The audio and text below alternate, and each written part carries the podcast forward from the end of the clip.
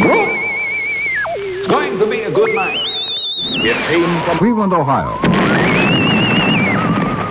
A land of strange rituals. the savage horrors of fearsome mutated beasts. Back from the dead. Kept alive by experimental science. Science runs amok when human beings tamper with unknown forces. Cut the power! Now at last, the real shocking story can be told. We are giving you all the evidence based only on the secret testimony of the miserable souls who survived this terrifying ordeal. A nightmare combination of shock and terror, and you're invited. Finish unto you. Something evil. You're right, I am a rotten bastard. I admit it. But I tell you something, Even though I got a lot of hate inside, I got some friends who ain't got hate inside. They're filled with nothing but love. Not recommended for impressionable children. Oh yeah, this one's gonna be. Uh, we got some interesting, an interesting first hour on the show tonight, and an interesting uh, total three hours for everybody tonight on episode. What is it, sixteen? That came from Cleveland. Yes, sir. Thank you, Michelle. So, I wouldn't know if I looked at my files, but I'm not looking at my files really. So anyway, uh, getting towards the end of July here, July 23rd, 2021. Only one more show to go before we hit August. And uh, then we'll just talk nothing about uh, uh, except Neil Diamond's Hot August Night album for the entire month. Um, no, we won't. No. Sweet Caroline. Um, yeah, yeah, Joe's yeah. Flashback to the '70s for Joe. Uh, so and of course, welcome to the program, uh, Michelle. Michelle, you're gonna have uh, some supernatural delights for us this evening. that and some Rankin Bass fun. So, yep, Oh, we got, uh, yeah, so we got uh, Jared Padalecki's uh, birthday is this uh, week. So, Yeah, yay. yeah, and you know, and I'll tell you what, for a surprise, if we have time at the end of the show, you left out his most horrific film, so um, I'll, I'll I'll share that with you. I want the Um, ones, the ones I liked. I understand. I'm just I'm messing with you. Um, yeah, I just- know. just I know. play There's a lot there. Uh, so, and of course, uh, Miles, we're going to be uh, discussing uh, some uh, some failed opportunities on, on the behalf of some indiv- individuals tonight, right? Yes, yeah, I'll uh, be finishing up my uh, little um, uh, trivia on Patrick Stewart and um, uh, yes, discussing the 10, 10 actors that declined roles on Star Trek, and uh, not a spoiler, but a teaser. The, the, the, the, the top one is an actor that was considered for the role of Picard. Hmm. I know there's one that I can't remember that uh, that I, I think I saw on that list. Why can't I remember? but no no no spoilers um uh anyway uh and of course uh oh, oh and, and we'll we'll have a little bit of uh, ronnie cox uh, since his birthday is this week uh as his stint as captain jellicoe on the two-parter from the next generation chain of command and uh, and Joe, you've got uh, a double dose of birthday action with a little uh, film connection, and you didn't Yes, even need have, you didn't even need Kevin Bacon for it either. no, I did not. Uh, yeah, we have we have great great clips. Some of my favorite clips of uh, Woody Harrelson and Donald Sutherland. Um, you have a really good one. they from do a, sh- a certain. Huh? H- you have a really good one from a certain HBO series. That's all I'll say. Oh, oh yeah, yes, yes, I do. and um, and and there's Woody Harrelson and uh, Donald shared a. There was a theme when we were looking at birthdays, and it was the Hunger Games. So we have Hunger Games Donald Sutherland. uh, connection between Sutherland and uh, Woody Harrelson. yeah, that's pretty exciting. And uh, and one of my favorite uh, excerpts from uh, the very last part of uh, the, the Hunger Games, the Mockingjay. So Nice. we'll enjoy those. yeah, I, yeah. I love it. Yeah, I love it when things tie together like that because one of the uh, uh, the two two of the three Rankin Bass trailers we have for the Rankin Bass birthday also has Mm-hmm. Orson Bean in it, and it's his birthday this week as well. Oh, there you go. And we had him on on uh, the Twilight Zone. yes, Orson Bean just keeps rearing his uh his little bean bean head. So, Uh, so anyway, well, all right. Without further ado, uh, I want to get into.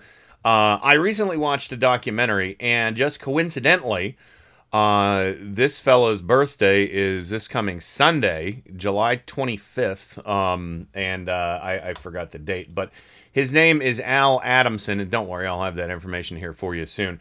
But um, I found this. Uh, Al Adamson was a, a, a low budget B film producer that was the son of a uh, an Australian Western actor who moved to the United States, and I'll, I'll we'll, we'll get to the audio here in a sec.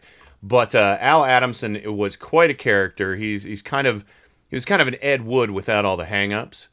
Um, but he was uh, he was born July fifth, nineteen twenty nine, and this was just a happy accident that I just watched this, and then I was looking at his Wikipedia, and lo and behold, he was born July twenty fifth, and this is a hell of a story that I want to share with everybody. And it's fascinating all the way through. The documentary that I watched um, was put out by um, Severin. Um, they've done a lot of really cool documentaries. I think probably a few you've seen, Michelle. Um, and uh, but this is called Blood and Flesh, and um, and it's the the story of uh, Al Adamson. So here's a little bit about how he got started in the film uh, film industry, um, and some of the voices that you'll hear in a lot of these clips. His brother, uh, well, you'll hear from Al Adamson himself. Uh, you'll hear from his uh, close uh, uh, the his, the film promoter that he worked closely with uh, throughout his career, Sam Sherman, who's a real character, really cool guy. His brother Ken Adamson and um, and it- we'll hear of from a, a couple of the actors as well. One notable one when we get to talking about Dracula versus Frankenstein, John Bloom, who played uh, Frankenstein, was uh, you guys probably would recognize the name Harry and the Hendersons. He played uh, Harry, Harry and Harry and the Hendersons. The dude was like seven foot two or something like that. So, uh, so yeah, so he's, he was a tall, tall feller. Um, right up there with Richard Kiel and um, uh, oh Lurch, what's his name? Uh, Andre the Giant. Yeah, Andre the Giant. Uh, Ted. Um, oh God, what what was Lurch's name? Ted. What? Uh, I don't. Cassidy. Cassidy. Thank you. Cassidy. Thank you. So, uh, but yeah, so here we go. Here's the first clip I, I pulled from Blood and Flesh, uh, the Al A- Al Adamson story, and um, this is all about how he got his start. And I believe the clip starts with him speaking from some archival footage. I got started in the business because my father was in it. I grew up in it. As long as I can remember back, that's that's the only thing I wanted to do was to be around films. I uh, I guess I was a, more of a fantasy world. I didn't think I ever would be, but I ended up being in them. Just kind of happened. Al was like the brother I never had. He was just a great guy, and we had a lot of fun together. We're partners, friends, and compadres. I consider him my best friend, and uh, he said that he considers me his. Al was born in 1929 in California to a father, Denver Dixon, aka Victor Adamson, and his mother, Dee Dixon. She was a non professional, but Denver Dixon trained her to be an actress. Al might have been conceived during the making of this film in Oregon. Denver Dixon had been a cowboy in New Zealand and he specialized in rope tricks. My dad could rope, ride a horse, and drive wagons. He also could use a bullwhip and get a cigarette out of my mother's oh, mouth. Oh no no no! Denver Dixon was the original independent. He was a working cowboy from Australia. He made the first Western in Australia in 1910, came to the United States, worked on the East Coast, went to the West Coast, did Westerns. He was offered a big job with Universal, turned it down. He went out and made his own films, distributed his own films. By doing that, he took all the control and he was able to make a good living making films. Yeah, so those last two voices, uh, uh, uh, the last one was Al Adamson, and right before that was Sam Sherman. Um, and uh, Denver Dixon, the Australian cowboy. I love that. Um, but, it, you know, he, he turned down, you know, major studio and started his own production company. And that's something that his son, Al Adamson, learned from. Uh, apparently, uh, Al really got his start by because his dad was making a movie, a western, and that uh, that Al was starring in, and there was a huge breakdown on the set, and every you know his dad walked off, a bunch of other people walked off, and Al was like, "I'll finish the movie." He didn't know what he was doing, but damn it, he finished the movie. Um, and uh, you know he that's you know what he did. That's how he got his start. And uh, shortly thereafter, uh, he started dabbling in working on films. There was one called Psycho a Go Go um, that was later. I love this because it, this movie Psycho a Go Go, Go Go dancing was really big in 1965. So they wanted to have go go dancers and, you know, a, a psychopath. Um, so they did Psycho a Go Go. And then it didn't go over with audiences. So then it was later reworked into a movie called The Fiend with the Electric Electronic Brain. they shot all this additional footage and added zombies and and you know this this storyline about a, a mad doctor who who uh, puts you know some kind of weird electronic brain in a guy and makes him go crazy and starts and he starts killing women. Um, and uh, you know, it didn't go over well. Then he started trying to do another movie, and he would shoot movies in like two or three weeks. Um, a- a- except you know when he was doing Psycho a Go Go, which was reworked like three times to get to the point where it was called The Fiend with the Electronic Brain. And uh, then he did a movie called Blood of Dracula's Castle that tanked. Um, and uh, and then then after that, okay, I'm sorry, yeah, The Fiend with the Electronic Brain came out in '69, and then they shot more footage and reworked it into a movie called Bloody uh, Blood of Ghastly Horror. so this Oh, movie- wow.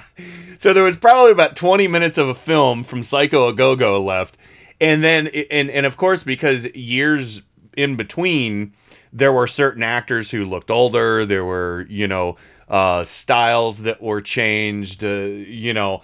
I mean, you know, it, it's only four years, but still, that's that's a that's an, enough time to. Uh, uh, well, let me see. Actually, let, let me see. When did Blood of Ghastly Horror actually finally come? Oh, oh, oh, yeah, 1971. So six years later, Blood of Ghastly Horror finally came out.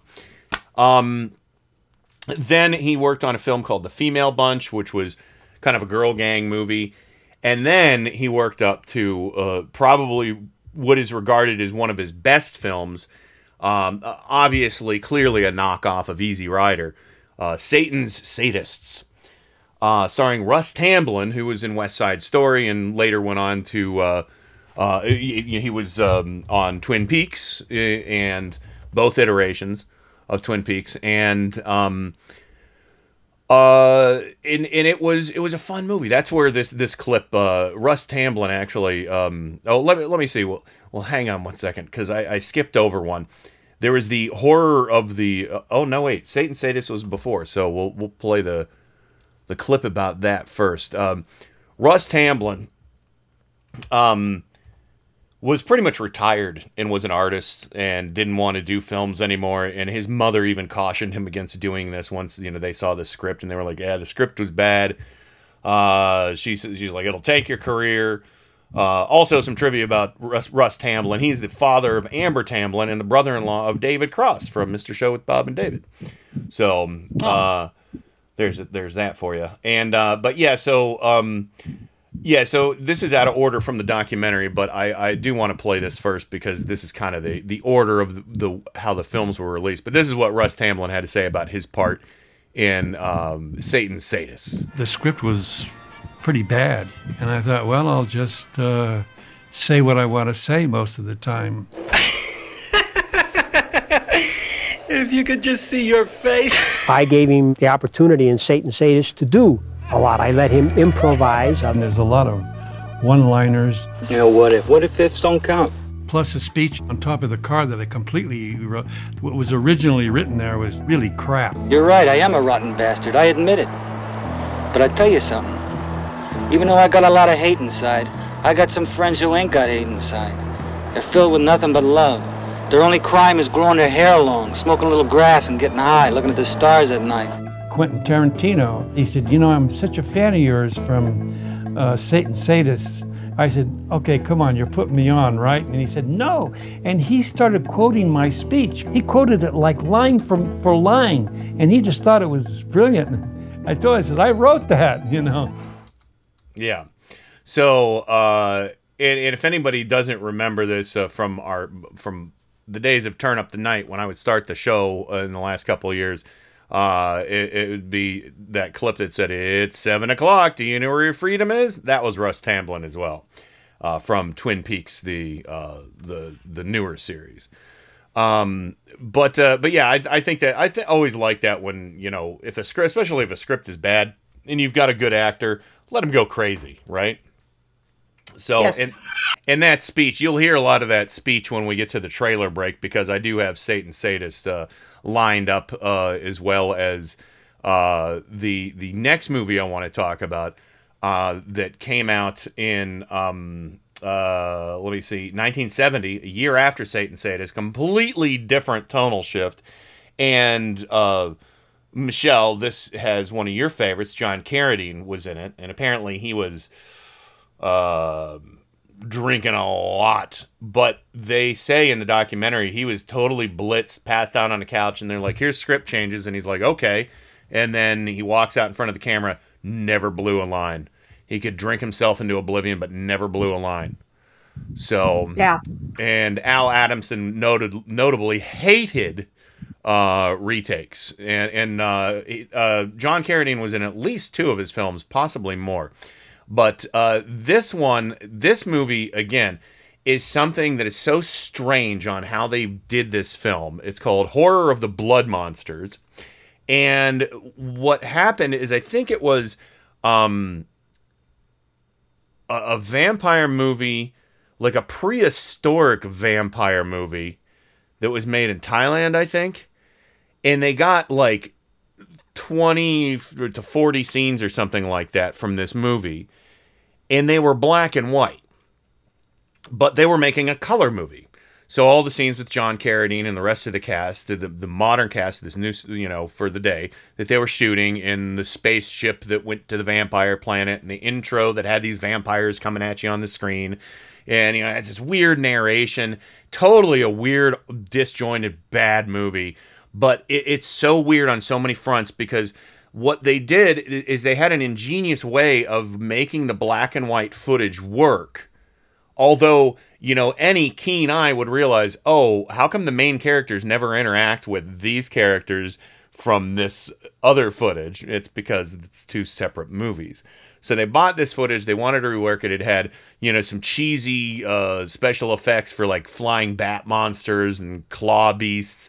And then they also acquired some uh, some bad dinosaur footage, and of course, you know those classic movies where they'd have, uh, um, you know, they'd put actual real like Gila monsters or something on a set that you know, to make them look huge, and uh, and you know cut away to the the gasping, um, uh, you know victims or whatever. Uh, you know, so they had all this all this footage in there, but it's black and white. All the stuff is new.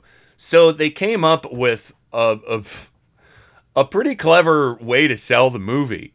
And uh, and it looks ridiculous, but I think it actually got butts in seats back in the day. So li- listen to how they, they work, work this out. Sam and I are good picture fixers. We've taken a lot of bad pictures and shot additional footage to them and made them work. Do you think there may be animal life out there? It's possible. Sam Sherman would have Al Adamson shoot more footage for these foreign films that hadn't played in America at all, or maybe not much. Sometimes it would just be a few scenes. Sometimes it would be like 20 to 40 minutes of brand new footage. You're right, Doctor. There is an intelligent form of life. And you'd go to see this movie and you'd think, uh, something's not right about this movie. It doesn't really fit together right. Well, that's because it was made in different decades in different countries. We had a thing called Creatures of the Red Planet. It was a Philippine movie, black and white, that Al was reshooting as a No, space Philippine flight to this planet where these prehistoric things were going on. And this prehistoric footage, black and white, was going to be tinted red. But it gave you tremendous headaches and eye strain. so I said, let me follow what a silent movie would have done daytime amber, water scenes green. nighttime blue, and when the vampires came, that's when I used the red tint. They called it Spectrum X. That was just to disguise the fact that you were bringing a black and white and a color film together. So I said, Al, we got to add more footage to explain why the colors were changing. I brought home the spectrum gun to show you what is happening with the chromatic radiation belt. Choose a color. Green. How about uh, red? And uh, blue? Right now, uh, I'd like some relaxation. In any color. Yeah, so this uh, chromatic radiation belt was uh, was affecting the planet that they visited.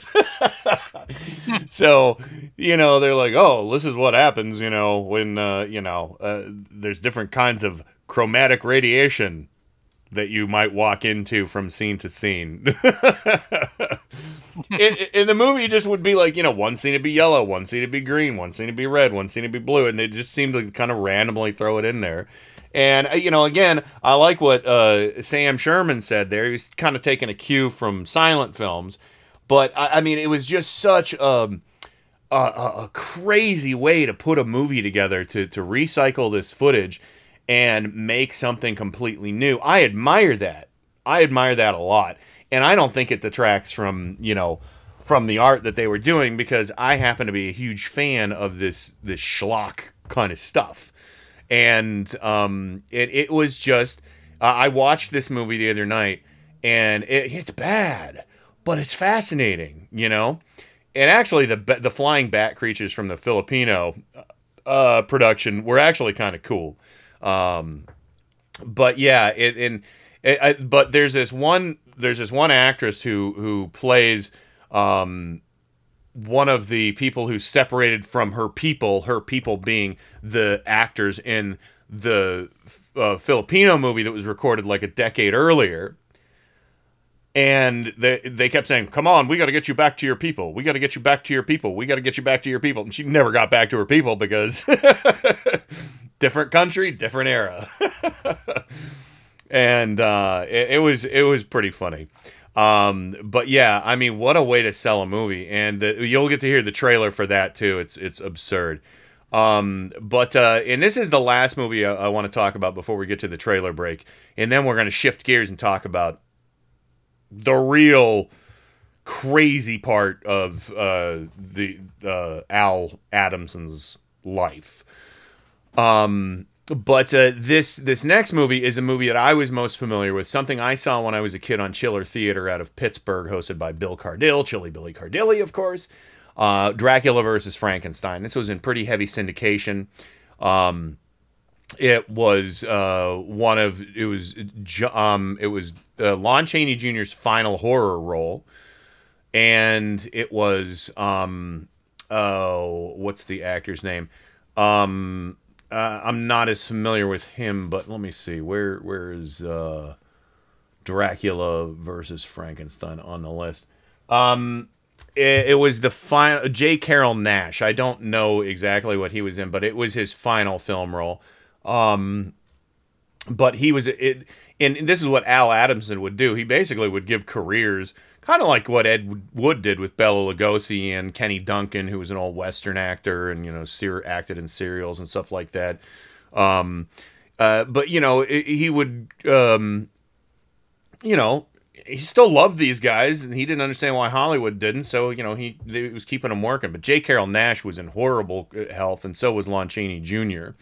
Um, uh, but uh, it, you know, and, and, there's some funny stories too about J. Carrol Nash. They he couldn't remember his lines, so they had to make him these really huge cue cards, and he had one glass eye. So you see him reading the cue cards, but only one eye is moving and the other eye is stationary.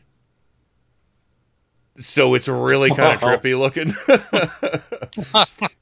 and he had loose dentures too in every and the sound guy was like what is that clicking noise? What is that clicking noise? And they're like oh he's got loose dentures. And al was like who cares? Just let it go.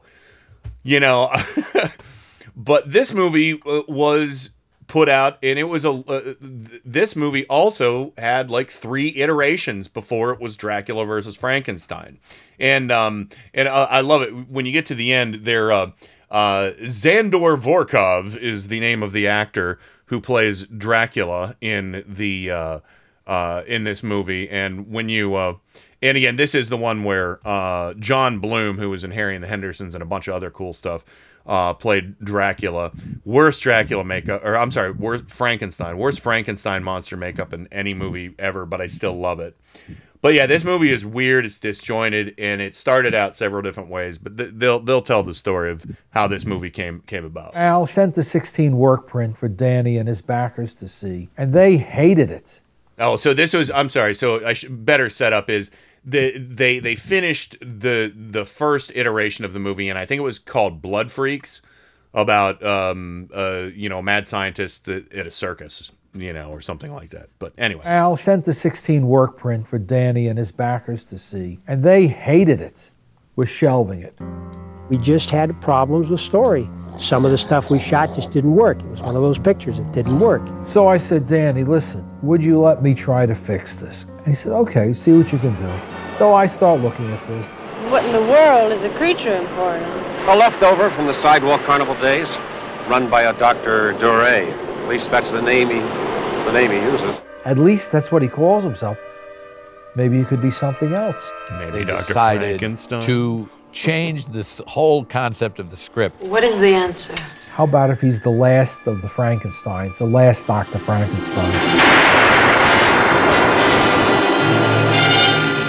At the time, I was working a graveyard shift and shooting the movie at the same time and, and uh, going through the makeup process where Frankenstein was getting energized and all these things were zapping sparks. The original set stuff from Frankenstein, you know, the, the electronics and the, all the, you know, Al went out and got all the original stuff.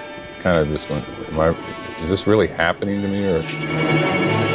And we put this thing together, and I said, how about if we also throw in Count Dracula? And we got him in there too.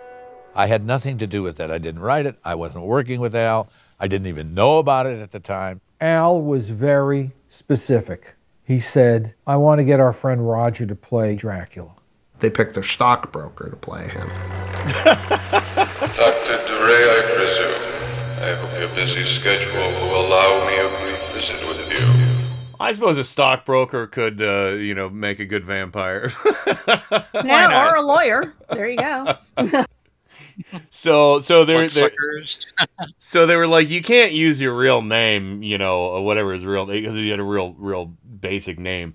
Um, so they came up with the idea of Zandor using like from Ant- Anton Szandor LaVey, and then Vorkov is, is supposed uh, supposedly uh, oh this was Forrest J Ackerman I believe came up with this name for him, uh, who was actually in the film as well. I don't know if Michelle probably knows that name. Forrest J Ackerman was the guy who did you know what famous monsters of Filmland and uh, all all kinds of great um, uh, publications and movies over the years, and had a museum dedicated to sci-fi and horror memorabilia, actual props, things like that. Um, and uh, yeah, but he he had a small part in it. But he and Vorkov is just a, a reworking of Karloff, uh, is what he said. Um, so yeah, so I thought that was that was pretty funny. But anyway, there's so much more I could talk about with his movies. I'll kind of give a bit of a recap on some of the other films that he did uh, later in his career. But we're gonna we're gonna have to kick it into high gear and get to the last audio clips that I have because the tr- truth is often stranger than fiction, especially in this story. So uh, here we go. Coming up for you, we've got uh, trailers for. Um, uh, I, I don't know if I put them in this order, but I put a uh, horror of the blood monsters, um, Satan, Sadist, and Dracula versus Frankenstein here for everybody. So, and uh, I'm giving Kill the Hippies a week off. Uh, so, because Mort's planning a, a barbecue for tomorrow that I might attend. But uh, we might have time for one of their songs tonight, but probably not. Oh, and that horror, the Blood Monsters artwork there, that's Neal uh, Adams artwork uh, that you just posted. Uh, classic comic book creator. So Yeah. But uh, anyway, uh, we'll be right back. Lots more. It came from Cleveland after this. The shocking scenes you're about to see are not suggested for the weak or immature. If you cannot take it, we advise you to now patronize the concession stand or look away from the screen during this preview of Satan's Sadists.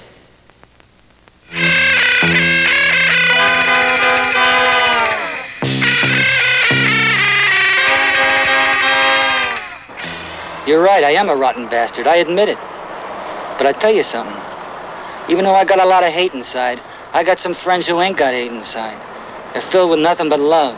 Their only crime is growing their hair long, smoking a little grass and getting high, looking at the stars at night, writing poetry in the sand. And what do you do? You bust down their doors, man. Dumbass cop. You bust down their doors and you bust down their heads.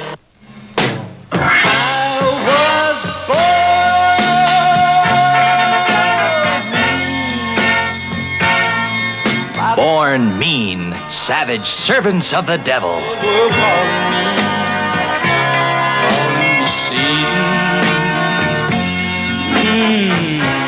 How about a little of this, baby?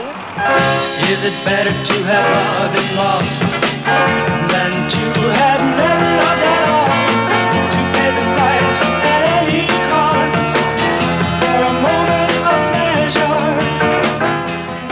out of today's headlines, a shocking, realistic story of the wave of revolution and anarchy sweeping our country today.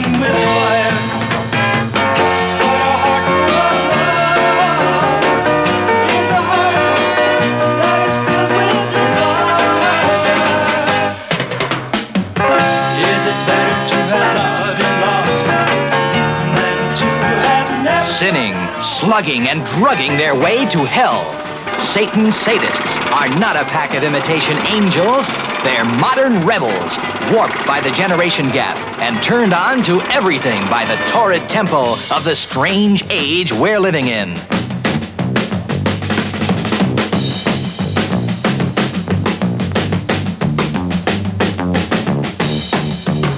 Satan's sadists are helling it like it is, baby, and smashing and slashing at anyone in their way.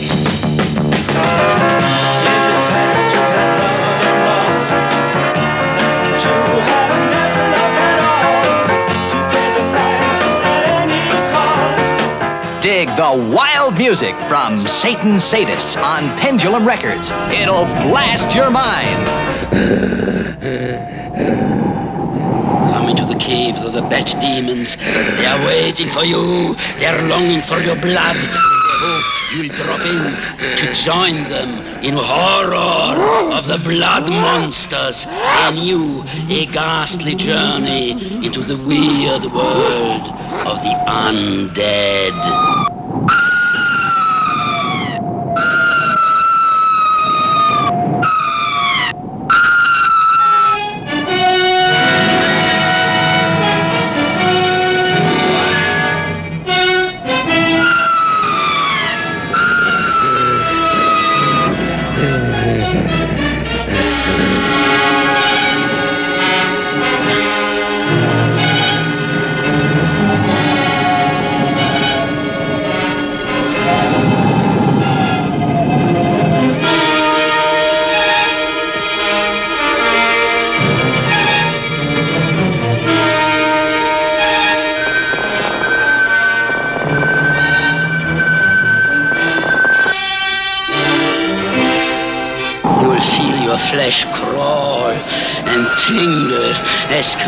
Creatures slither out of the night to satisfy their unholy cravings.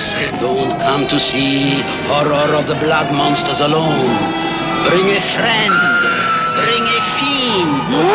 Bring your nerve.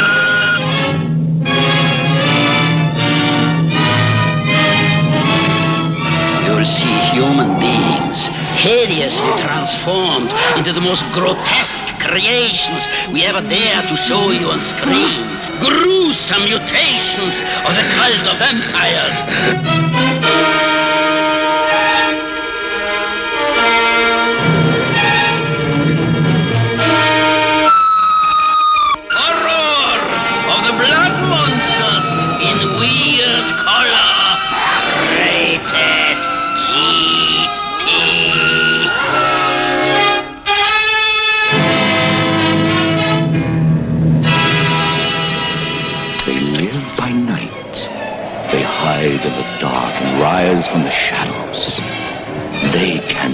Feel the warmth of living human blood in their veins.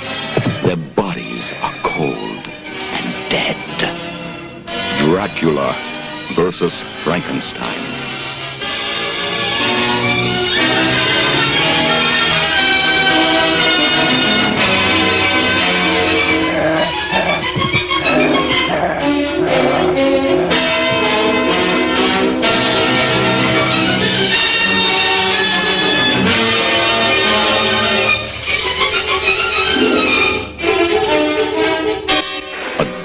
Serves the dead. A dead man who controls the doctor and a living creature horribly created from the mangled corpses of their victims.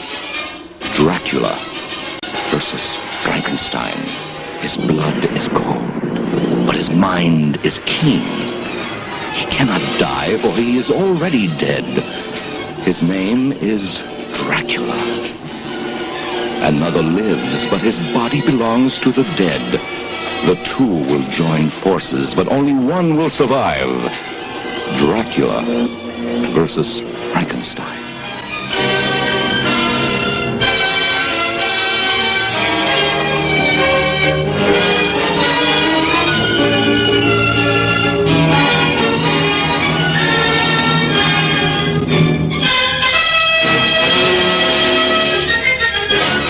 Oakmoor Cemetery is a cold, lifeless place to visit at night. Unless you're already dead.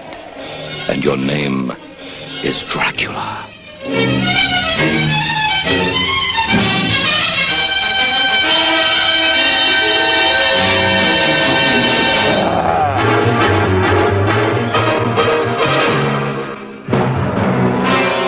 Together in one film, they meet in a fight of fright.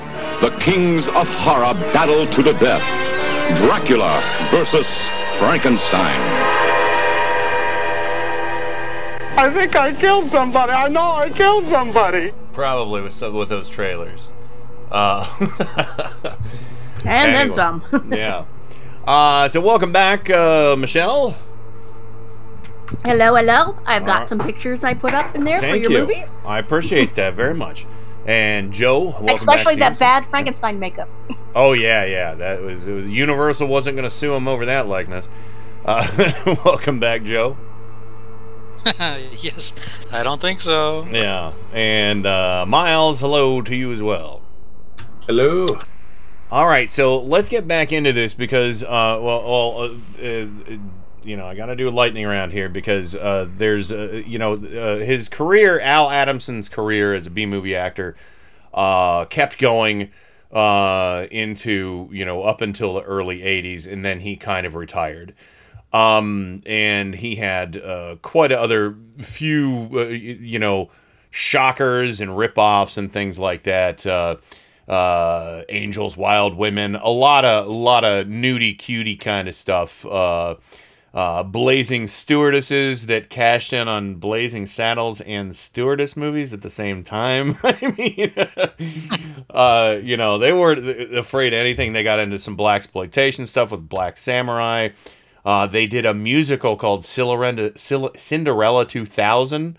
Uh, Doctor Dracula, why not Doctor Acula? You know, and uh, Death Dimension, uh, Carnival Magic was one of his final films with a talking chimpanzee. Um, and uh, yeah, and, and apparently this chimpanzee was really, really, really old. And of course, always wanting to save a buck, Al Adamson probably got the oldest chimpanzee he could because it was too old probably to be around people. Because I guess it hospitalized one of the gaffers or something like that. And uh, yeah, um, and uh, it was, and and there were also scenes where th- there were some really unfortunate scenes in the movie. At least, at least one where there this one actress was scratching the stomach of the chimpanzee, but the chimpanzee's back was to the camera, and her hand motion of scratching its stomach up and down didn't look like she was scratching the chimp's belly. if you understand Hmm. what I mean, with her arm. But she was moving making him and happy in another fashion.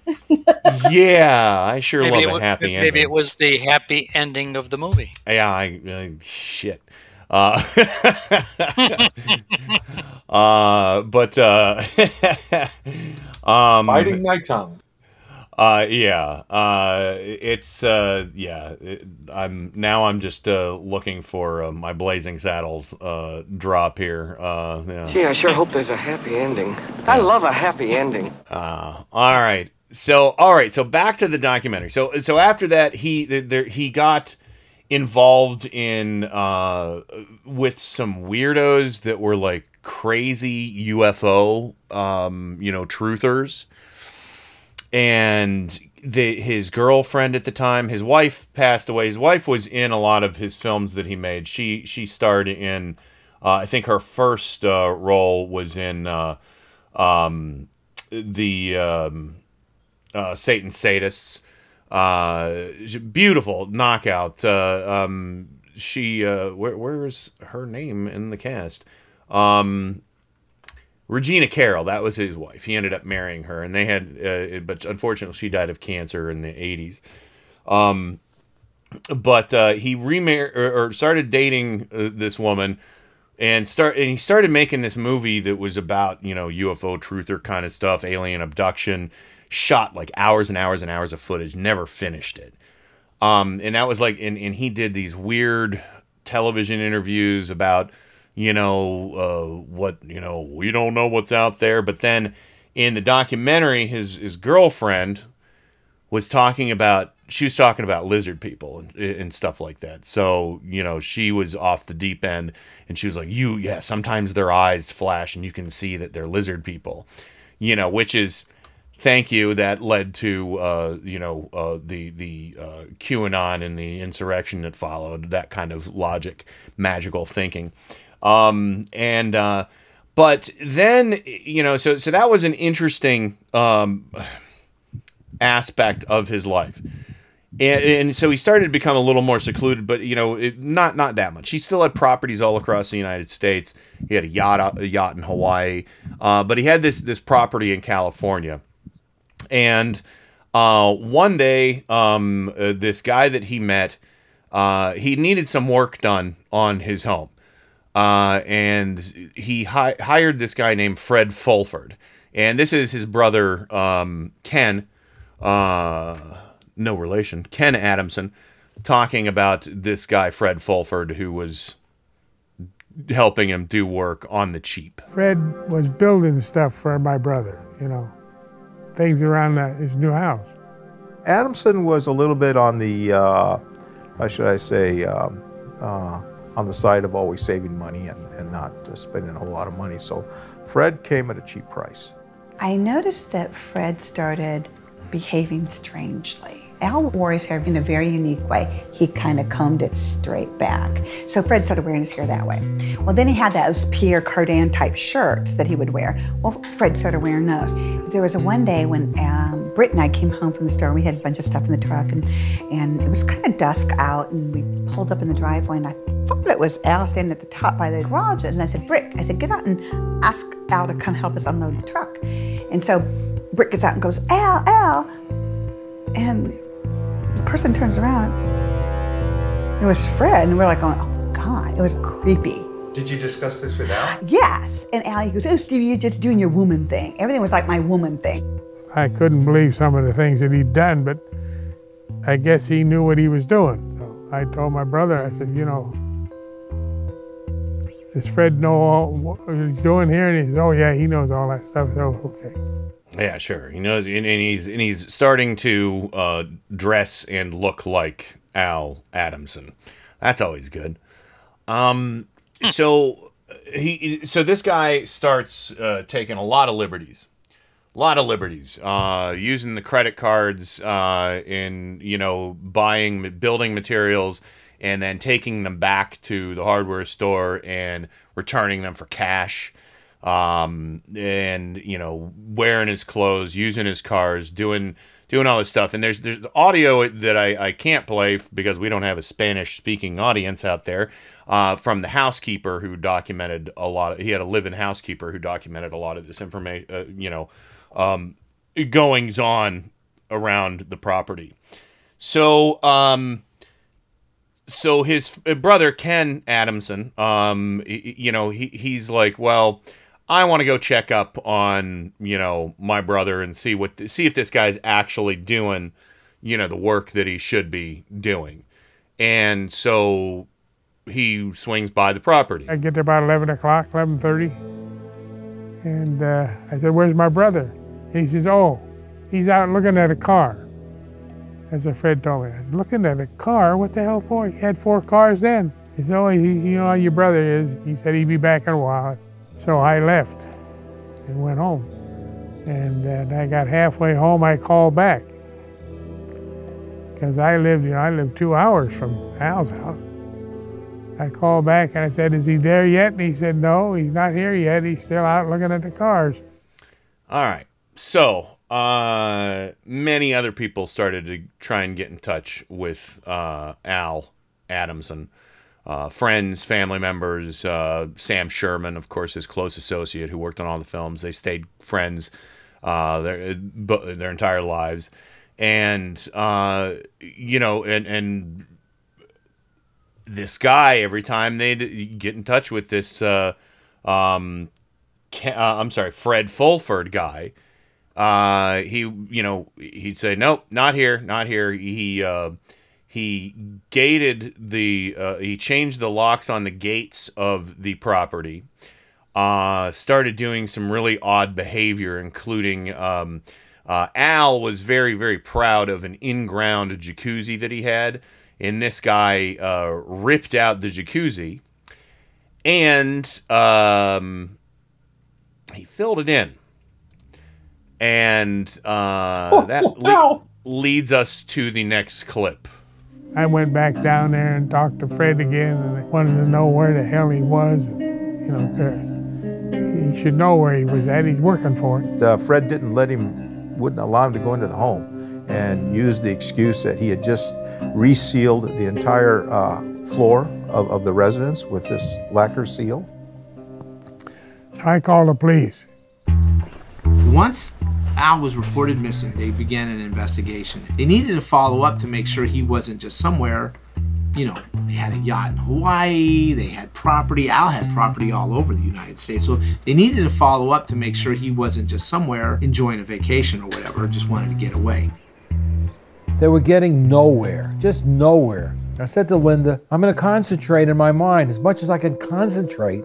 This is uh, this is uh, uh, just real quick. Sam Sherman, his close associate, who lived. Uh, I think he lived in New York during this time, and and so he's he's you know being kind of a goofball, but he's saying I'm going to reach out with my mind and try and get an answer. And try to reach him wherever he is. I said, How can you do that? I mean, that's far fetched. He said, I've got to. And I'm lying in bed and I'm saying, Al, I don't know where you are. If you're sick, if you're dead, if you're whatever, you've got to give me a sign. And one word comes through into my mind cement. And it turns out that after he ripped out the jacuzzi, the housekeeper uh, documented that he had uh, contracted a cement truck to come out and fill in where the jacuzzi was. And he retiled the floor over where it had been filled in. So, after exhausting all resources, and I don't know if uh, uh, Sam Sherman actually gave this tip to somebody or if this is just kind of a one off to try to titillate you for a documentary. Um, but uh, the police uh, found out about the cement truck and the jacuzzi and everything, so they went in with picks and jackhammers and all kinds of excavation equipment, and here we go. We were using picks, we were using shovels, we were breaking up the cement. We went at it all night, and it was in the mid midsummer too, so it was very hot. I want to say our low that night was close to the hundreds. It took five or six hours, And then we started pulling out the cinder blocks. The investigators and the officers worked throughout the night. And finally, we got down to a level of dirt. A strong odor of decomposition coming from the area in question. Oh, that smell. and it was extremely hot. So, yes, there is a very strong smell or odor that comes out and develops. And it's kind of like, okay, we're on the right track.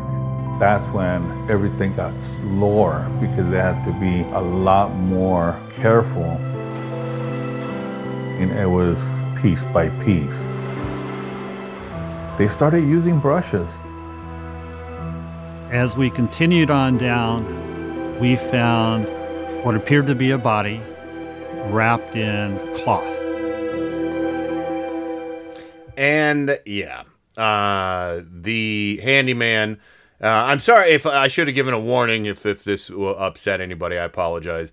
Um, but uh, the the handyman, uh, yeah, he uh, he beat him. Uh, he beat him to death. Blunt force trauma. Uh, wrapped him in a comforter.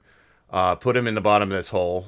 Again, they put cinder block, cinder blocks, concrete tile over the top, and um, and they found him. And the guy, the the uh, unbelievable thing, this this this bastard Ken Fulford to this day maintains his innocence. But Of course he does. admitted to ripping out the jacuzzi, coincidentally, and doing the floor. oh yeah, the jacuzzi. I did that, but the killing? I did the No, floor. I, don't have no idea how that I don't know how was the, how did you get down there? Uh, so, but no, Uh, I that's gotta apologize.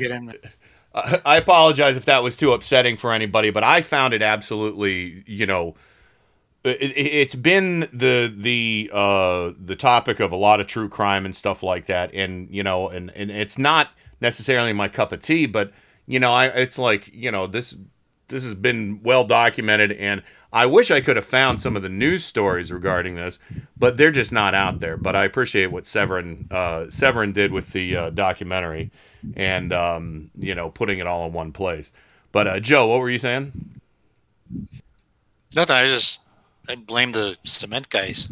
Yeah, really. So, They must have brought a body and threw it in there. When, but yeah, so so Michelle is horrific as the movies he made. You know, I mean, you know, like I said, uh, it- it's it's it's awful, but it's it's good that they got the guy. You know, um, Yeah, that's that's a that's a theme for a horror movie all on its own. You know, Yeah. without you know being cheesy monsters. That thing that is just absolutely tragic. Yeah, it really is because you know he he could have you know kept going to this day. You know his his uh, partner uh, Sam Sherman is still alive and and um you know uh active in in films and uh but yeah this is uh you know I, I just it, it was so stunning to me to find out this information because I the way I found out about this all was I was doing an eBay listing the other night for Dracula versus Frankenstein. Um, and I always look up and try and get some trivia to put on there and stuff. And I and I was like, oh my god! And it just so coincidentally, um, his birthday was July 25th. So I was like, well, here we go. Here's here's what I'm talking about on Friday. Um, What was um what was the date that this all happened? Francie's asking. This was in the 90s um, that he. Uh, uh, uh, let me uh, find the exact date. Uh, this was June 21st, 1995. He was only 65 years old. Um, so, um, but yeah, so he, uh, um, you know, uh, met his untimely demise because he hired this seedy guy uh, to to be a live-in contractor. Uh, the contractor, yeah, and the contractor fled to Florida. They they they tracked him down. They found him. They arrested him, and he's uh, they gave him 25 years to life. So, uh, but yeah, you know, I mean, this is uh, uh, uh, I didn't see this coming when I was well, you know, uh, w- when I was doing the research, I didn't see it coming. But then I saw they that Severin did this documentary, and I was like, well, I got to watch this. And and unfortunately, you know, it's like th- that's the only place they put the information. Um, with is you know, there's no publicly available news stories or anything that I can find. I searched everywhere. Um, eh, but uh, you know, so my apologies to Severin for spoiling your documentary for our small audience. But uh, but there you go. Yeah. So Miles, quite a quite a twist there, huh? Oh yeah, that's. uh I mean, just to just to that to go out that way. But on the plus side, look look at all the money he saved. Yeah, well, um, but uh, but yeah, uh, you know, I just uh, I just couldn't believe it. You know, it's like the you know the when the details started unfurling. There's so much more. I do recommend the documentary to everybody. Uh, Blood and Flesh. Uh, there's a lot more to it, and you know, and it really does illustrate well uh, his his career, you know, and, and how it was cut short. I mean, I think that's the important thing about this is that he did so much fun, cool stuff, and he, you know, and that was stolen from him. So it, it, it honors his legacy, but also, um, you know, talks about, you know, how he was murdered. So, um, but anyway, my apologies if it was too upsetting for anybody, but that's, that's what the documentary was. Um, and his family was not afraid to talk about this either. So, you know, this was, uh, uh, what, nearly uh, 20 years ago. So, uh, well, no, I'm sorry, nearly 30 years ago. Uh, but yeah, so so there we go. Um, that's that's it. Um, yeah. So, any final thoughts before we go to the break, Michelle? Um, no, that's just that's just tragic. I mean, all the red flags were there, and then just to find that, oh my lord. Yeah, yeah. So, uh, but yeah, Joe, uh, quite a shocking end, huh? You there, Joe? yeah, when you're yeah, when you're when you're in trouble, keep digging. Whew. I, I just can't believe I just can't believe this guy, d- you know, uh, had the tenacity to deny that he did it. When you know he's like, I was railroaded. Railroaded? You were the only person that was allowed to go onto the property. You locked yourself in, and you ripped out the jacuzzi that he loved, and you filled it in. I mean, oh, just unbelievable, unbelievable.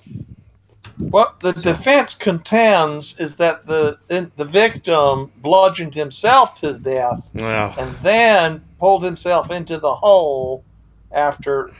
Uh, wait, no, before. I'm sorry. Yeah. All right.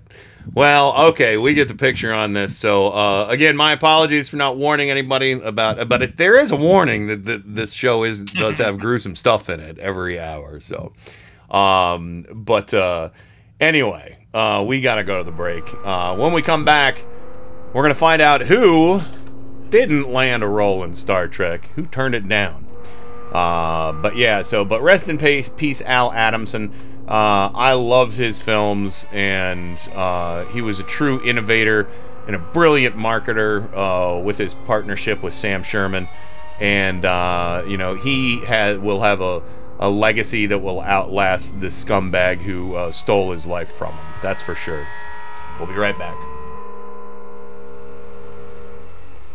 It's going to be a good night. It came from Cleveland, Ohio. A land of strange rituals. The savage horrors of fearsome mutated beasts. Back from the dead. Kept alive by experimental science. Science runs amok when human beings tamper with unknown forces. Now at last, the real shocking story can be told. We are giving you all the evidence based only on the secret testimony of the miserable souls who survived this terrifying ordeal. A nightmare combination of shock and terror, and you're invited. Finish unto you. Something evil. The shocking scenes you're about to see are not suggested for the weak or immature. If you cannot take it, we advise you to now patronize the concession stand. Not recommended for impressionable children. There are warnings. anyway, welcome back to the show. And I'm sorry if, if I, I didn't mean to upset anybody. Once again, I, I, I thought maybe people were kind of seeing where it was going, but maybe I should have been more clear. Um, it's not the usual fare for this show, true crime. So, Uh, but anyway, welcome back uh, to the program. Uh, we're definitely going to be shifting gears right here, of course. So, welcome back to Joe and Michelle. Hello. Hello, Hi. hello.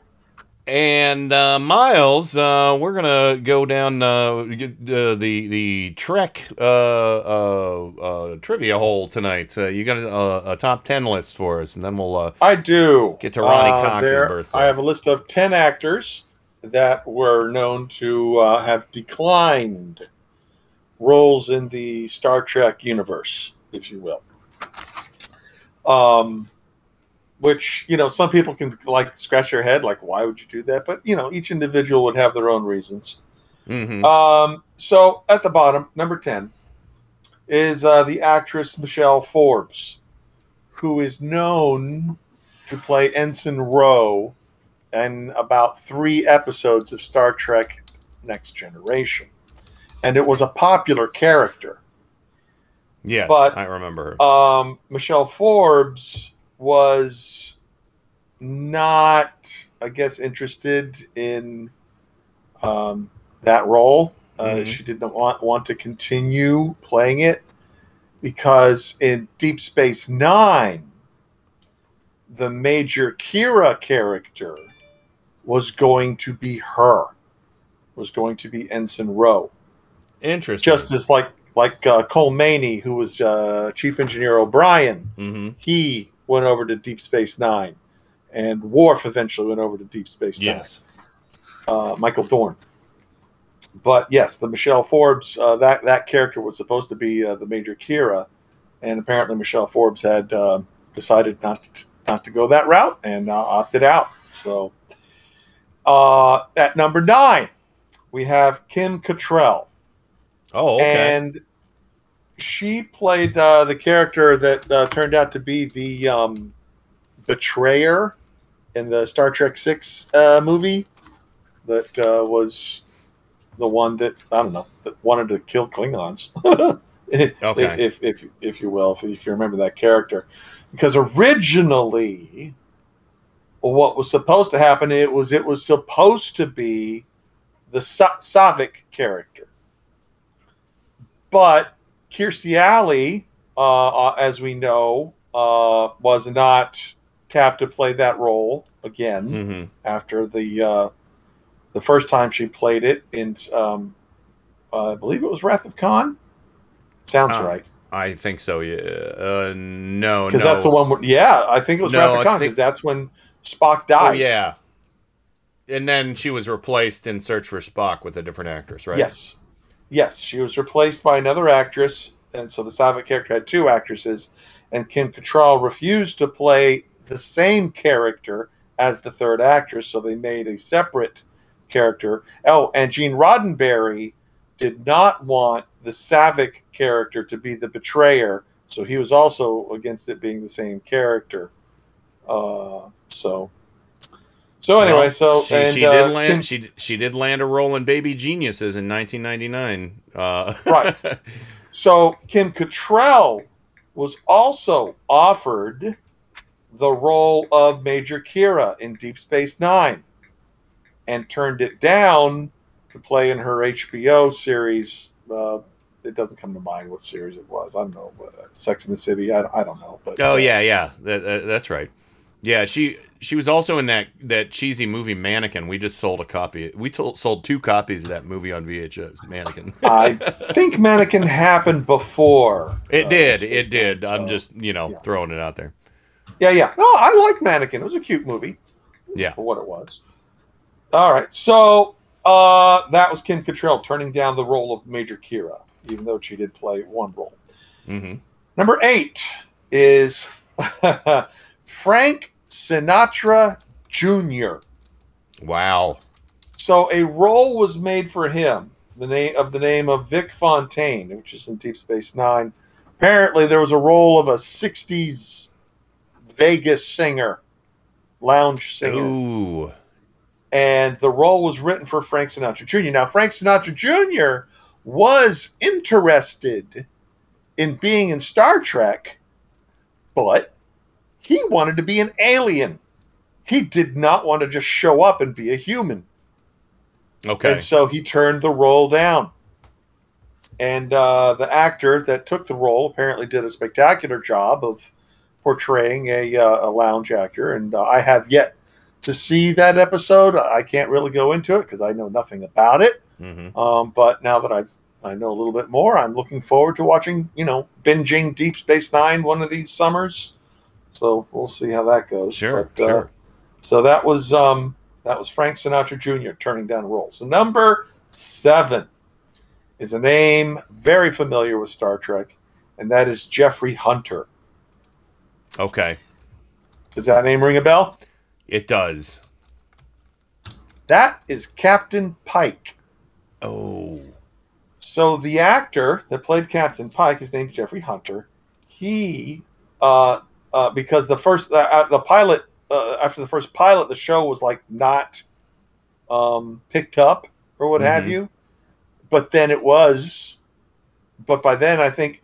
Uh, so the the offer to uh, Jeffrey Hunter was there, like, hey, you want to you want to be the captain, and he turned it down because he was persuaded th- uh, by I don't know advisors, friends, whoever, that his future in film, you know, i i he was he was persuaded to pursue his film career as opposed to the silver screen, uh, the TV screen. Mm-hmm. And this is a sad story for him because. Yeah. Oh, that's my work phone going off. I'm sure it's important. I'll.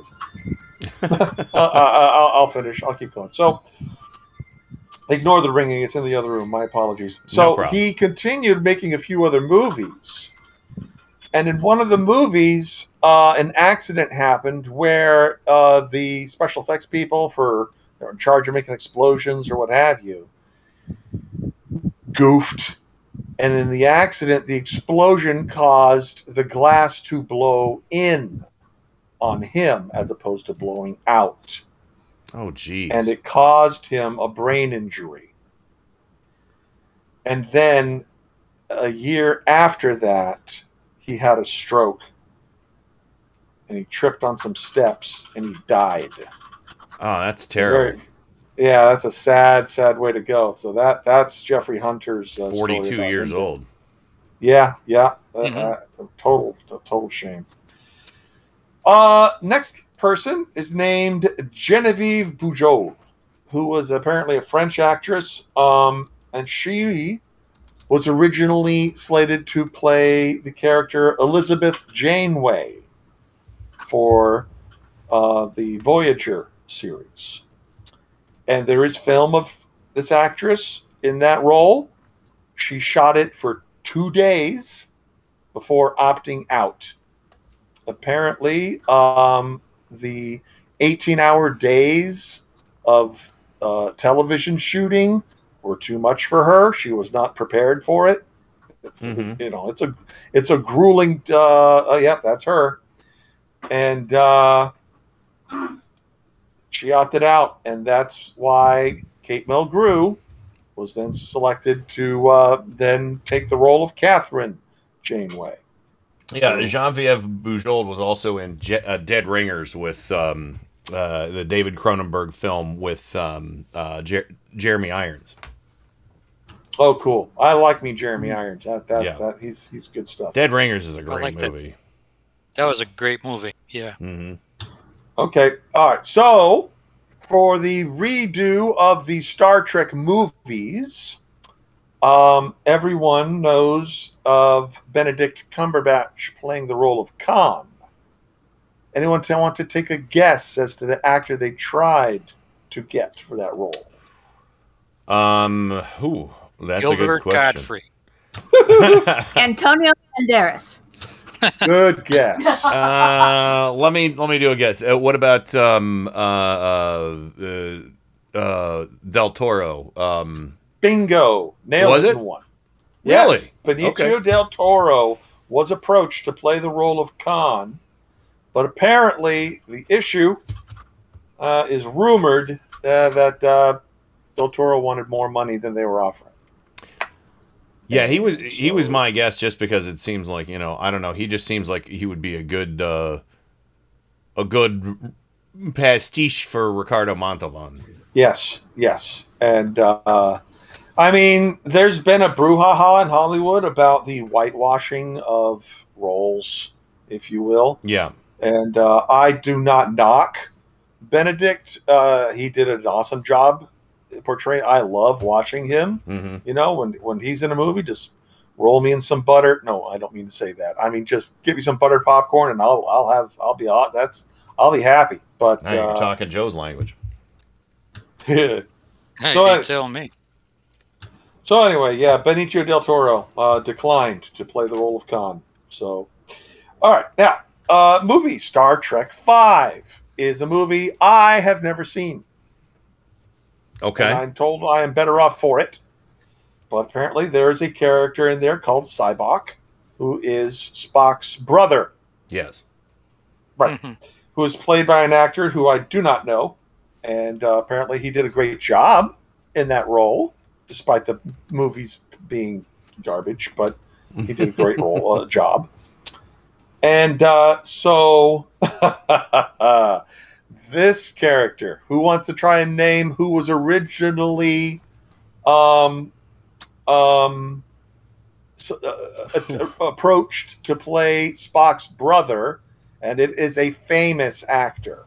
You know what? I, I will guess what I think would have made sense and actually has some history with uh, being considered to play a Vulcan, Martin Landau.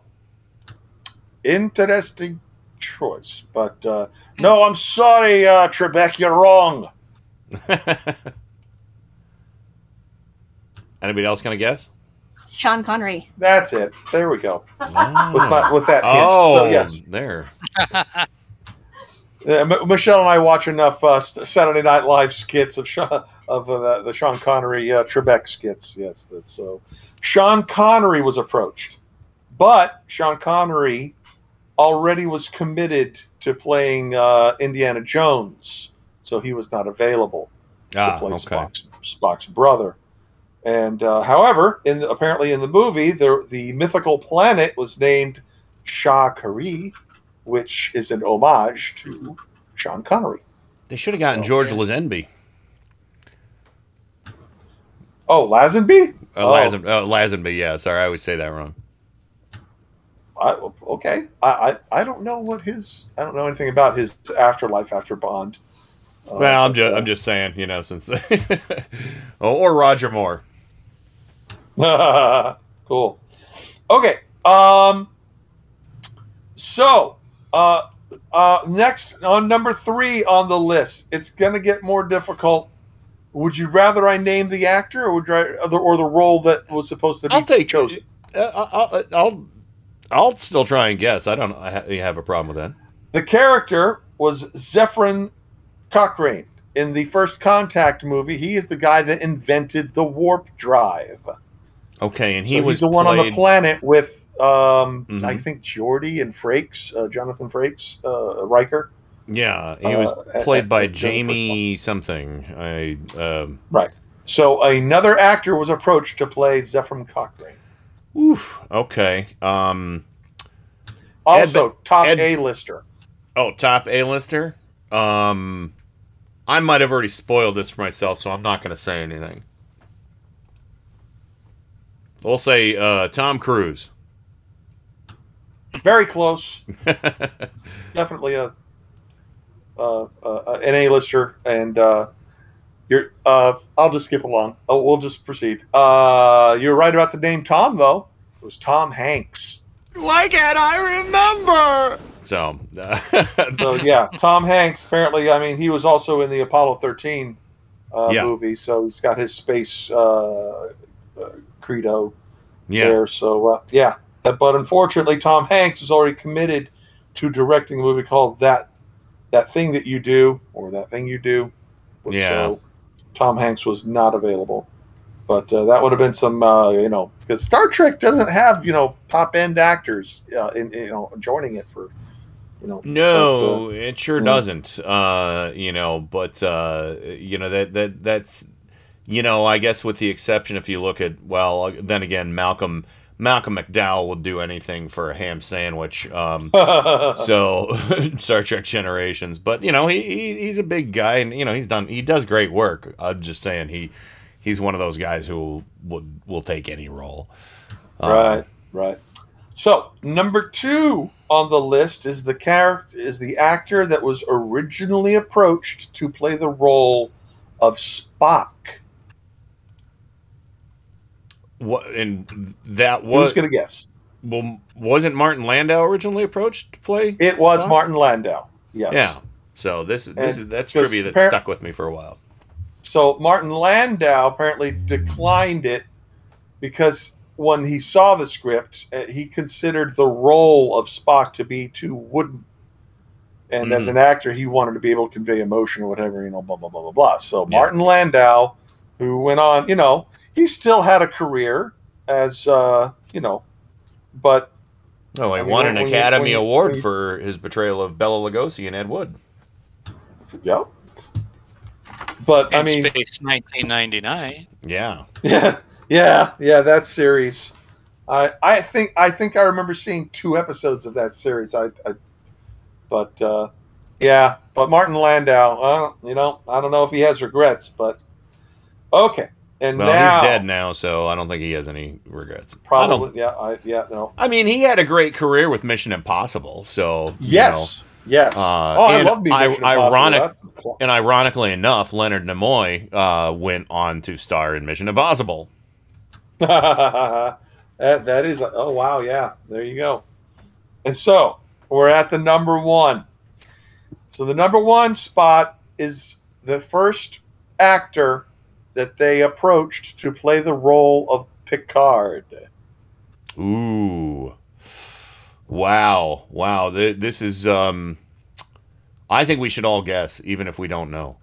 Uh, take a guess and then i'll give you a hint that will really narrow it down okay. Um, let me see. Or should we do twenty questions about this? Should we ask questions of Miles? Would Would you like that, Miles?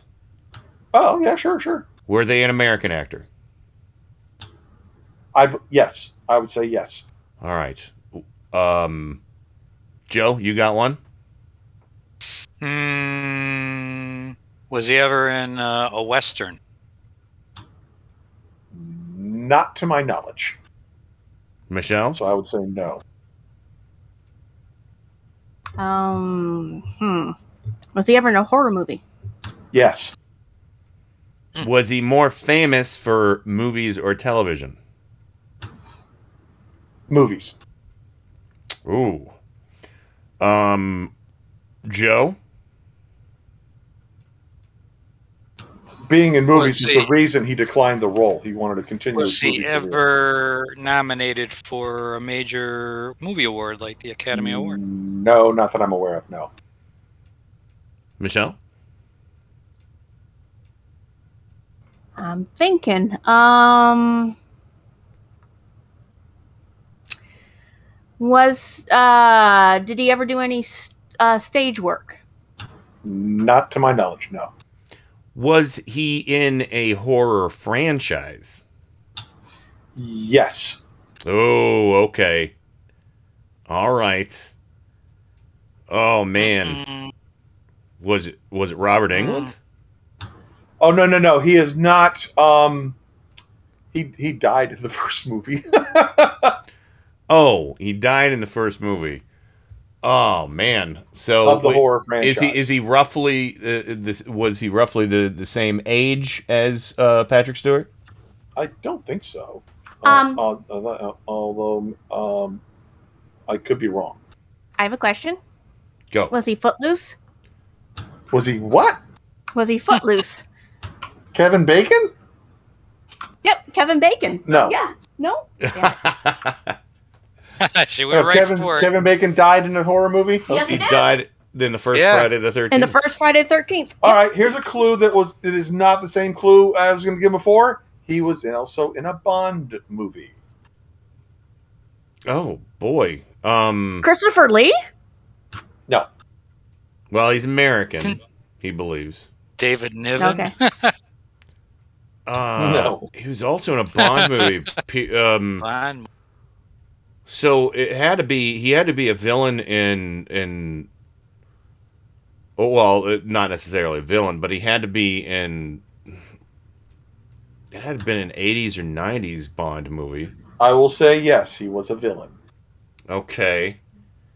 Ah. I'll narrow that down for you. What did he oppose uh Pierce Brosnan?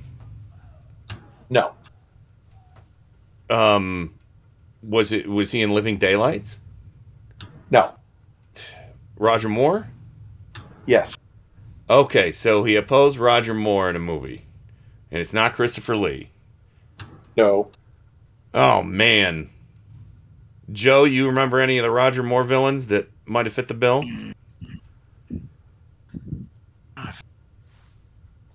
No, I don't. Was it the movie with Grace Jones? No. Was it Moonraker? No. Uh, Oh, that was uh, fun. A, a View to a Kill? no. Uh, man, not man, not man with a golden gun, obviously. No. Live and let die. Live Yes. and let die. Live and let Okay. die. That that gives it away though. Now you got the. I don't remember who the villain was in Live and Let Die. He was also in the movie Alien. Oh, uh, oh God. Um, Not Ian. not not the black not the black guy in Alien. Uh, what was his name? Yeah. Yes. Oh, Uh, Asar, uh, yeah, yeah, Yas, Yeah, Yas, yep. Yas, Yas, Yep. something. Yeah. Yaf, Yaphet Kotto. Oh, okay. Wow. Oh, that's kind of cool. That's very cool. Yeah. Yaphet Kotto was originally um, approached to play the role of Picard.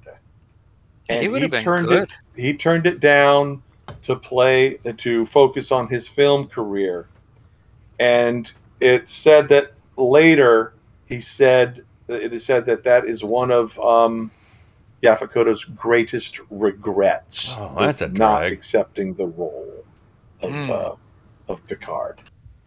Well, I guess you know it takes a, an actor like uh, Patrick Stewart to to show what that what kind of potential can come out of a role like that, and the writing. Yeah, the right because yeah. the writing on the show is incredible. Oh man, the Picard character was amazing. I mean, it, it is. So, um, I still have a few uh, trivia's on on the Pacha- on Patrick Stewart and Picard of uh, from last week that I didn't get to finish because I just ran out of time. But anyway, so those are the top. Those are ten actors that uh, basically declined roles. In uh, the the Yaphet Kotto one surprised me uh, so, immensely. I, I was not. I didn't know about Sean Connery either. Mhm.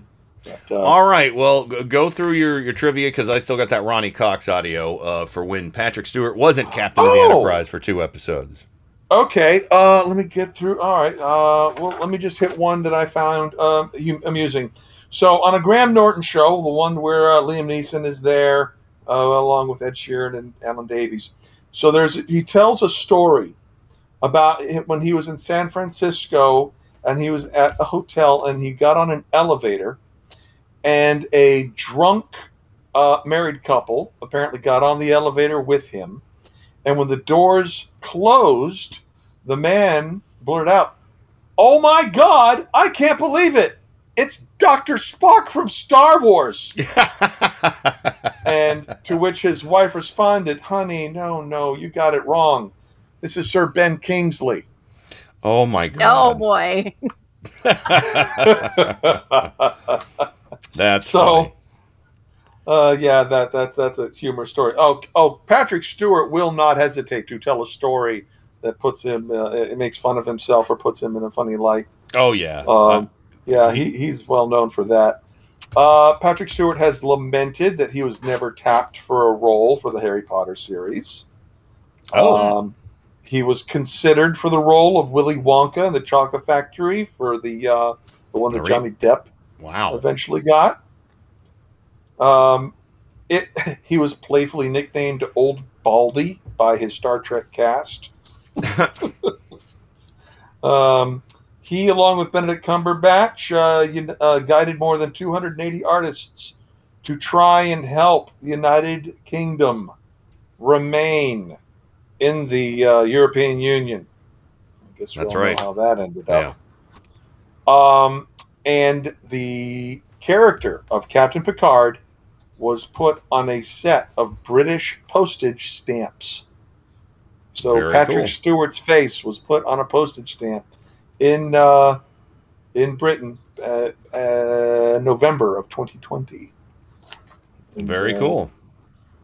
So there you go. There's some more nerd nerd stuff uh, that uh, we did not know about Patrick Stewart. So I'll let I will yield to your clip of stuff you want. All right. to, uh, so yeah, we've got two quick clips, and uh, we'll try not to eat into too much of Joe's time. We only have a relatively short break coming up, uh, but there were two episodes of Star Trek uh, that featured one of our birthday uh, folks, Ronny Cox, who is famous for being the guitarist in De- Deliverance. You want a disturbing movie? There you go. Uh, but Ronny Cox uh, also starred in RoboCop and uh, portrayed Captain Jellicoe in a two-part episode of Star Trek: The Next Generation called Chain of Command. He uh, uh, Picard had left on a mission with Worf and um, Doctor Crusher, uh, a stealth operation into Cardassian territory, and they all get caught. Worf and um, uh, Crusher make it back to the Enterprise. Captain Picard does not. Um, but before the you know every all everything went down with the Cardassians. Um, a new captain was installed uh, on the Enterprise, and that was Ronny Cox as Captain Jellicoe. And uh, during a nego- negotiation with the Cardassians, um, the Car- Cardassians said, "Yeah, we'll give you Picard, but you have to make a lot of big concessions here for us." And Jellicoe didn't want to budge. Riker, on the other hand, disagreed, and that's how this interaction went down. What are you going to do? Send a message to Admiral Nechayev. I recommend that she reject Lemec's proposal and deploy additional starships along the border. What about Captain Picard?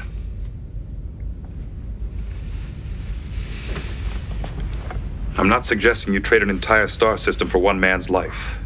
But you've got to acknowledge that these were Federation orders and that he is a prisoner of war. No! He will have the protection of the Solanas Convention! That would play right into Gul Lemec's hand. He's just waiting for some sign of weakness on our part before he starts making more demands. I can't believe you're willing to sacrifice Captain Picard's life as a negotiation tactic! Will, Captain, we're all concerned about. Are you this- questioning my judgment, Commander? As first officer, it is my responsibility to point out any actions that may be mistakes by a commanding officer, sir. Then maybe it's time you found other responsibilities. You're relieved. Don't make me confine you to quarters as well. Sir. So intense. Great writing, great acting, great moment in Star Trek. Well, um, so uh, and I know Miles, that's the kind of stuff you like, you know, the the real. Oh yeah, that know. was some top end dra- drama there. Yeah, yeah. Well, it turns out they have this new plan that Jellicoe comes up with, where he wants to plan plant mines around the uh, Cardassian fleet, and they need the best possible pilot on the ship. He has a conversation with Geordi LaForge, and says, "I could." And Geordi says, "I could do it, but really, you want the best pilot on the ship." And Jellicoe's like, "Well, who's that?" Duh, it's Riker, the guy you relieved from duty. Well, he decides to go to uh, Riker's uh, cabin, and they have yet another exchange, which is quite fascinating.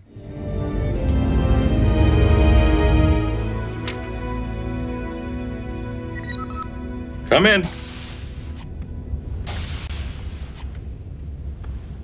Am I disturbing you?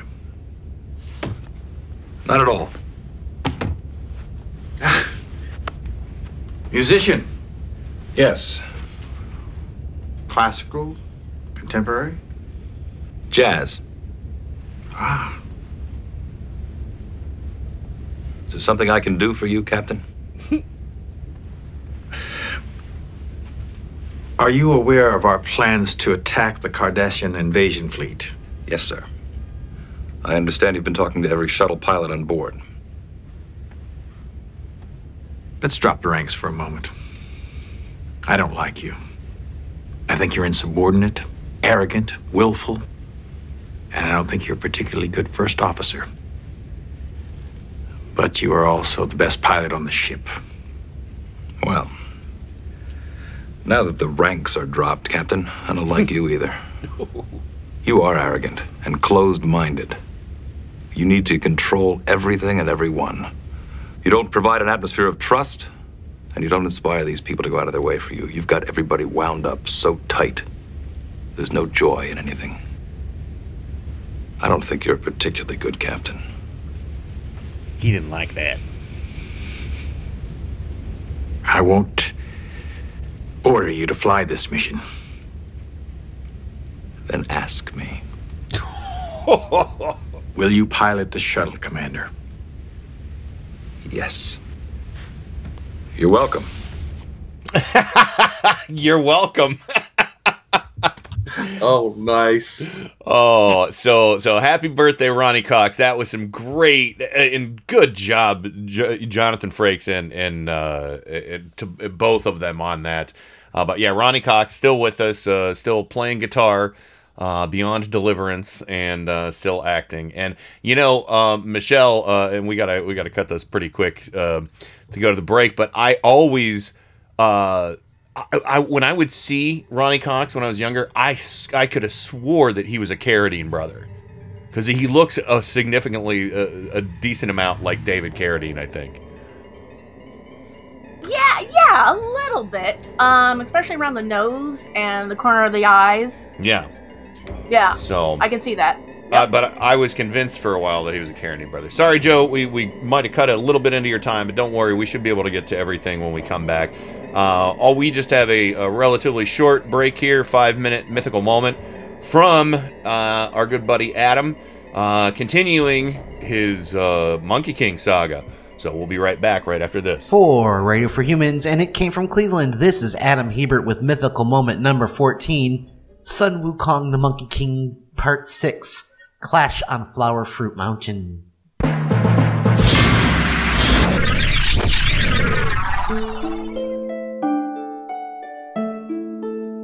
When we last left our story, Monkey had made a mess of heaven. He had picked the grove of immortal peaches clean, snuck into the Jade Emperor's palace to crash a banquet, drank every last drop of the immortal wine, and stumbled drunk into Lao Tzu's laboratory and consumed all of his pills of longevity. The Jade Emperor, done with trying to work Monkey into heaven's bureaucracy, called his entire military of heaven to arms. The massive force that descended upon Flower Fruit Mountain consisted of 72 generals, gods of Taoism and Buddhism, and over 100,000 celestial soldiers. Monkey's forces, on the other hand, consisted of the 72 demon kings he had forged alliances with, as well as his monkey soldiers. At first, Monkey's army was able to hold back the forces of heaven, even though they lacked numbers. However, heaven soon captured all 72 of Monkey's demon allies. In spite of this, Monkey was able to hold Heaven's forces off again, using his magic to take on a six armed and three headed form. Heaven, at this point, was completely outclassed, and so Erlang Shen ordered that Monkey's monkey army be captured in heavenly nets, causing Monkey to become startled. Monkey then fled, with Erlang Shen in hot pursuit.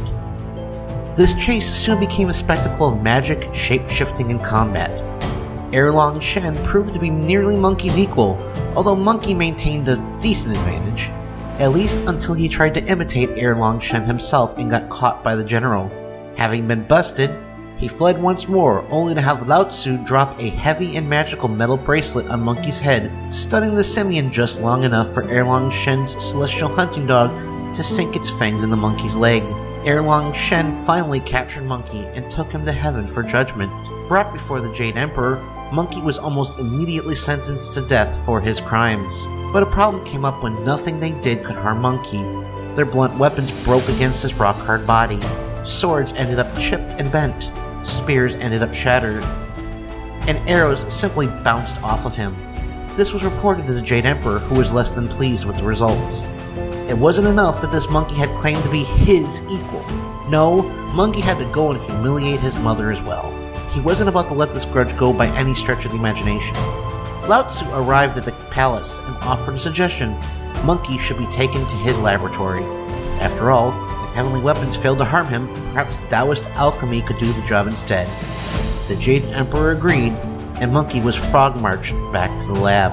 Now, Lao Tzu was still mad about Monkey eating all of his pills. He had worked hard on that batch of elixir and he wanted it back if at all possible.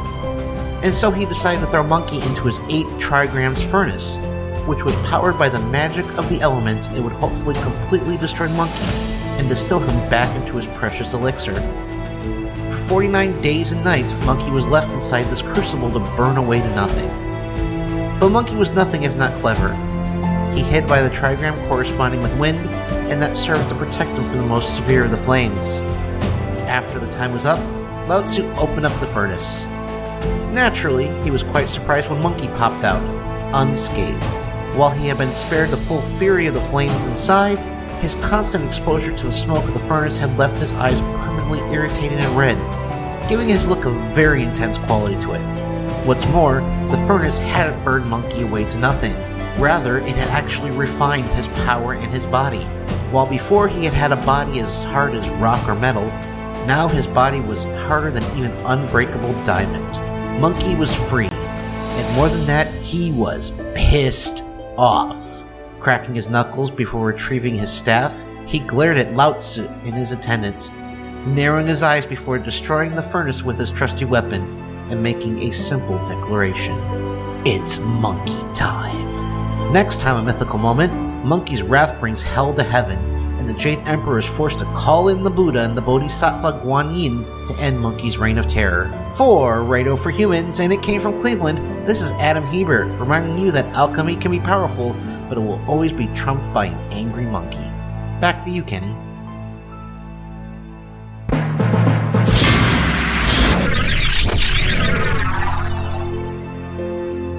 Background music is Medieval Fantasy Adventure by Alexander Nakarada, who can be found at www.serpentsoundstudios.com. Licensed under Creative Commons by Attribution 4.0 license. Thanks, Alexander.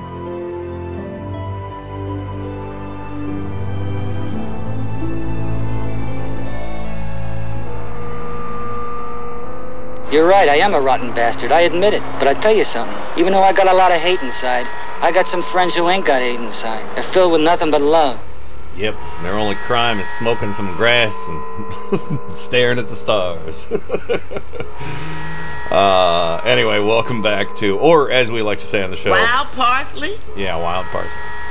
Uh, welcome back to the show, Miles. Thank you for uh, some awesome Star Trek trivia. Sorry we ran a little bit long there, uh, everyone. And uh, Michelle, welcome back to you. Looking forward to talking about one of Susan's favorites. Susan's going to join you on the program to uh, share a little bit of her insight into Jared Padalecki. I will back away a little bit, but I'll still run the board. Don't worry.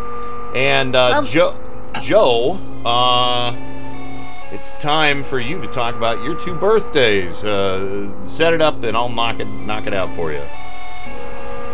Okay, so we have uh, two birthdays this week. Uh, one was um, Donald Sutherland.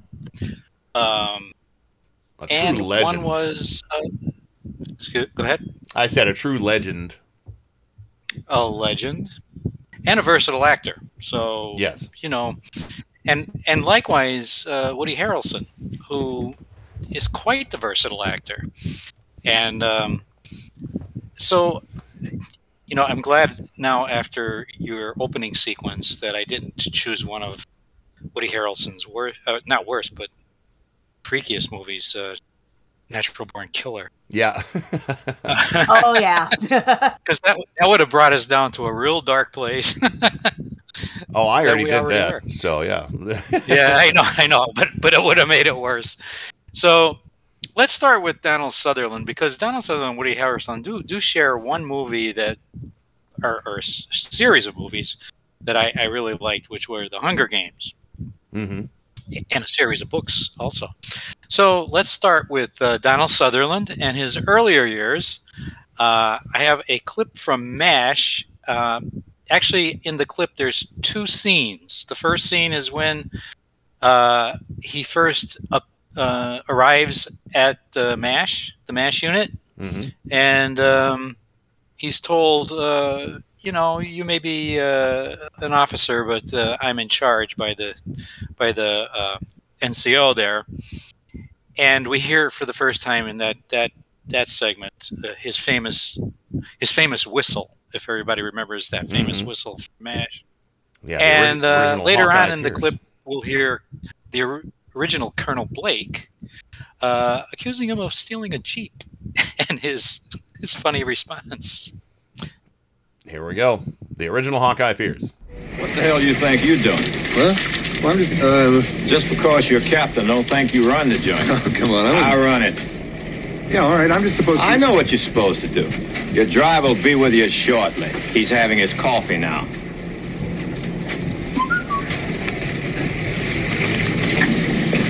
Racist. The commanding officer Just passing through? I was just enjoying that lovely dish there. Uh, Captain, you are speaking about a lieutenant in the United States Army. I'm Colonel Blake. Oh, Colonel. Yeah, I'm uh, Duke Forrest, new cutter. That's my driver over here. Captain Hawkeye Pierce. Are you leaving? Yes, I am. Good afternoon, Lieutenant Dish. Good afternoon, Captain. Captain Hawkeye Pierce, I had a twix about you. It seems that you stole a Jeep up at headquarters. No, no, no, sir. No, I didn't steal a Jeep. No, it's uh, right outside. Right there. Oh, so it is. That's right up there. I didn't steal that. Steal your car. It's right there.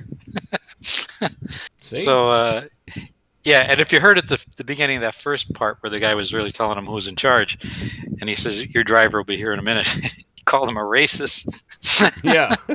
under under his breath. I did hear that. Anyway, uh, the second clip is the uh, is from um, one of the movies that were one of the creepiest you're going to want to see. Oh yeah. Uh, and that was from Invasion of the Body Snatchers, the 1978 version, and you'll hear it's the trailer from that that movie. And uh, so, if you can run that, Creepiest use of Amazing Grace on bagpipes ever.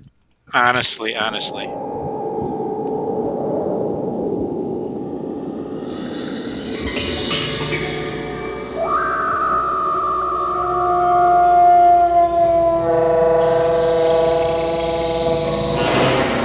They come from a dying world. They drift through the universe, pushed on by the solar winds. They adapt, and they survive. The function of all life is survival. Sleep. Sleep. Sleep.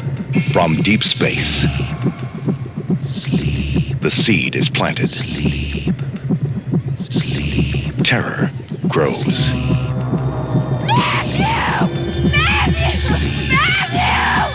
Wake the others. Elizabeth, wake up! Get you when you sleep. Sit up! Invasion of the Body Snatchers. It's got no detail, no character. It's unformed. All of a sudden, they're growing like parasites. Is it contagious? People are being duplicated. How do you know my name? I didn't tell you my name. I can't find anything in here that looks like a body. One side's nosebleed. It looked right at me. You're looking at it as if it was human. It was not human. Now, the classic fear begins to grow We're being cornered. in a modern masterpiece of science fiction. They're barricading the street. Invasion of the Body Snatchers. Starring Donald Sutherland, Brooke Adams, Leonard Nimoy. Invasion of the Body Snatchers. From deep space, the seed is planted. Terror grows.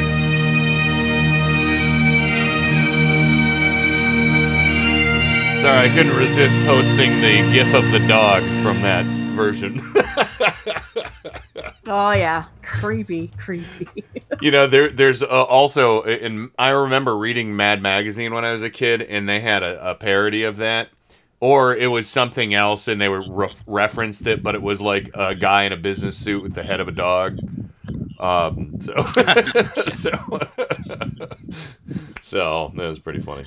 Well, in the next scene we have is uh, again from Invasion, and uh, in this scene, Donald Sutherland's character uh, Matthew Bennell and Brooke Adams' character Elizabeth Driscoll are driving along, having a conversation, when a man jumps in front of their car and lands on their windshield, screaming, "They're coming!"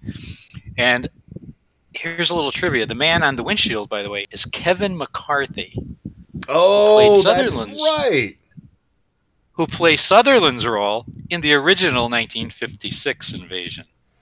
Yeah, and not to be confused with that creep in Congress. Right. So, you can play that clip. Did I ever tell you the one about the English Camel Corps? Did I? They're trapped in the desert, in the Sahara Desert.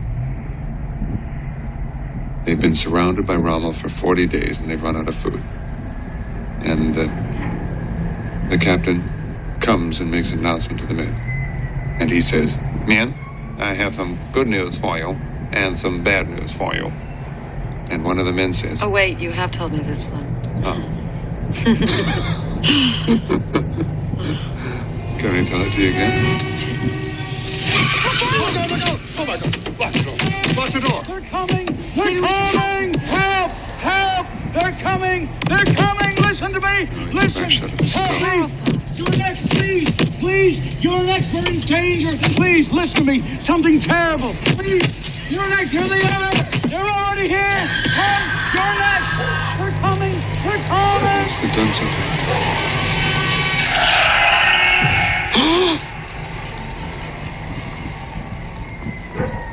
the policeman will help. Yeah, not too creepy. Yeah. No, and that that clip goes. That uh, particular scene goes on. Then they they drive by, and Kevin McCarthy's uh, character is dead, and the cops are just everybody just stand there looking at him like, oh, too bad. so, um, and the next clip is from the last installment of the Hunger Games series, The Mockingjay.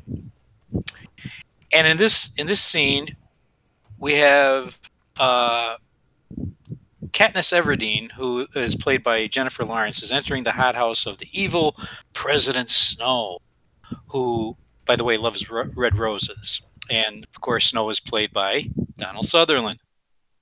Um, in this particular scene, Katniss is there to kill him as revenge for his ordering the bombing of a children's detention center. Talk about evil. Yeah. Where his where her where her sister was held and died. But before she does him in, he reveals a secret. It was her rebel leader, Coin, that ordered the attack that killed her sister, not him. And this is one of my favorite scenes from all the movies, if you want to play that one. That's a nice one. The colors are lovely, of course. But nothing says perfection like white. I was hoping you'd find your way here. There's so many things we should discuss. But I have a feeling your visit will be brief, so first things first.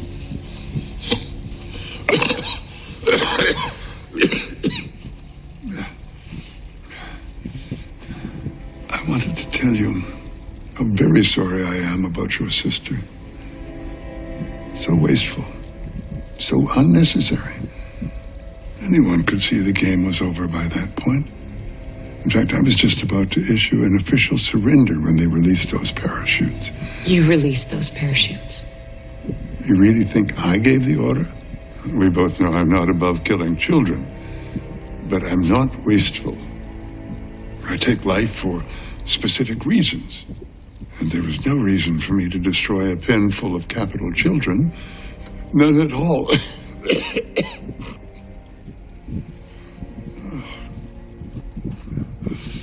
I must concede it was a masterful move on Coin's part. The idea that I was bombing our own helpless children to hold back the rebels, it turned the last of my guards against me.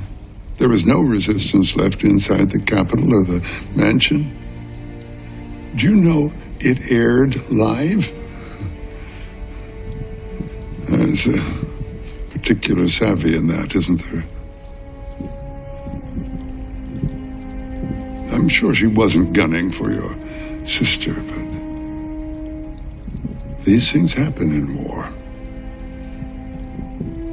My failure was in being so slow to grasp Coin's plan. She let the Capitol and the districts destroy one another, and she stepped in to take power over 13's arsenal. Oh, make no mistake.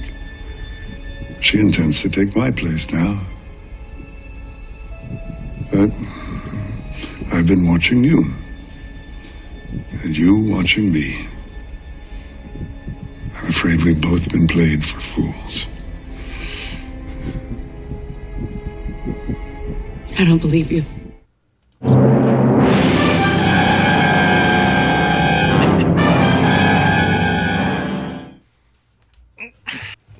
Well, she should have, and she did. she ended up killing her rebel leader instead of him.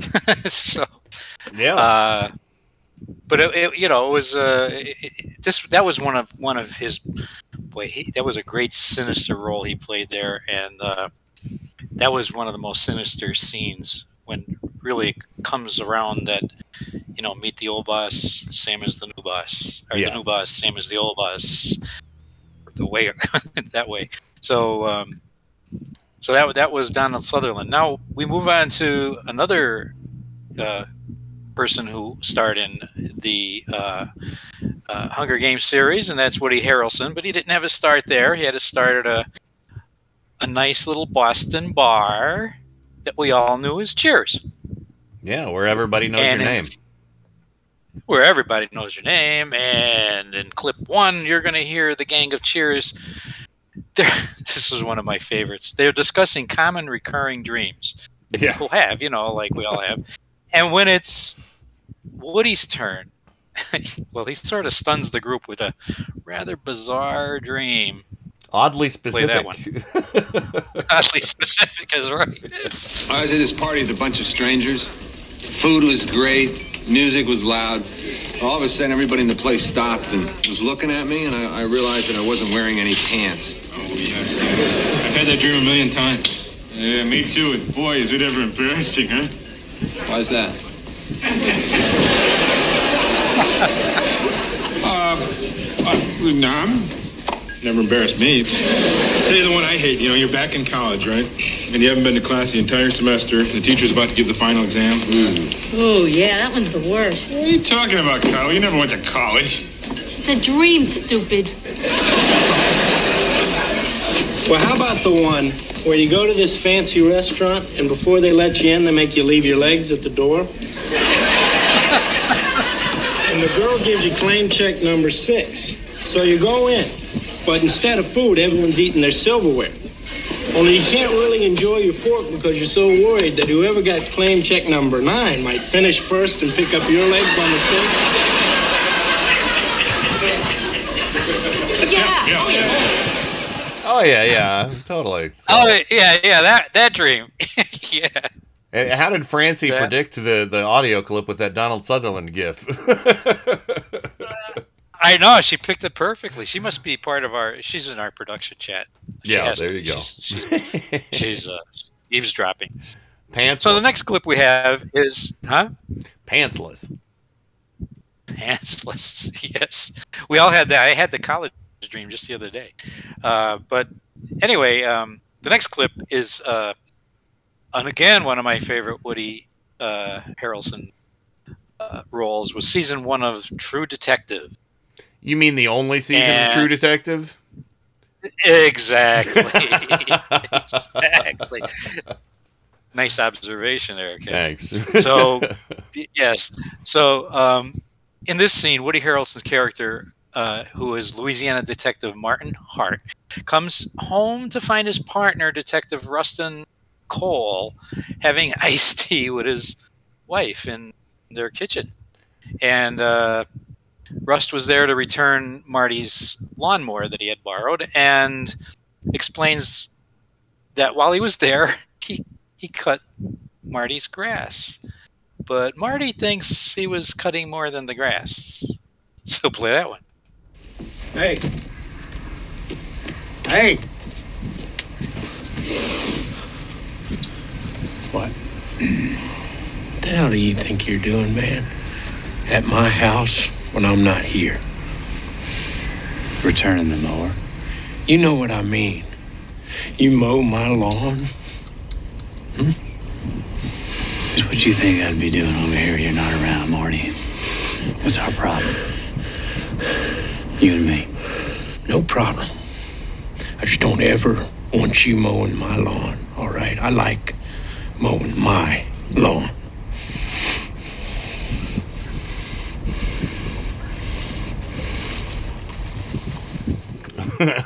I, you know, I, I, I, I, I concur with him. I enjoy cutting my lawn Yes. as well.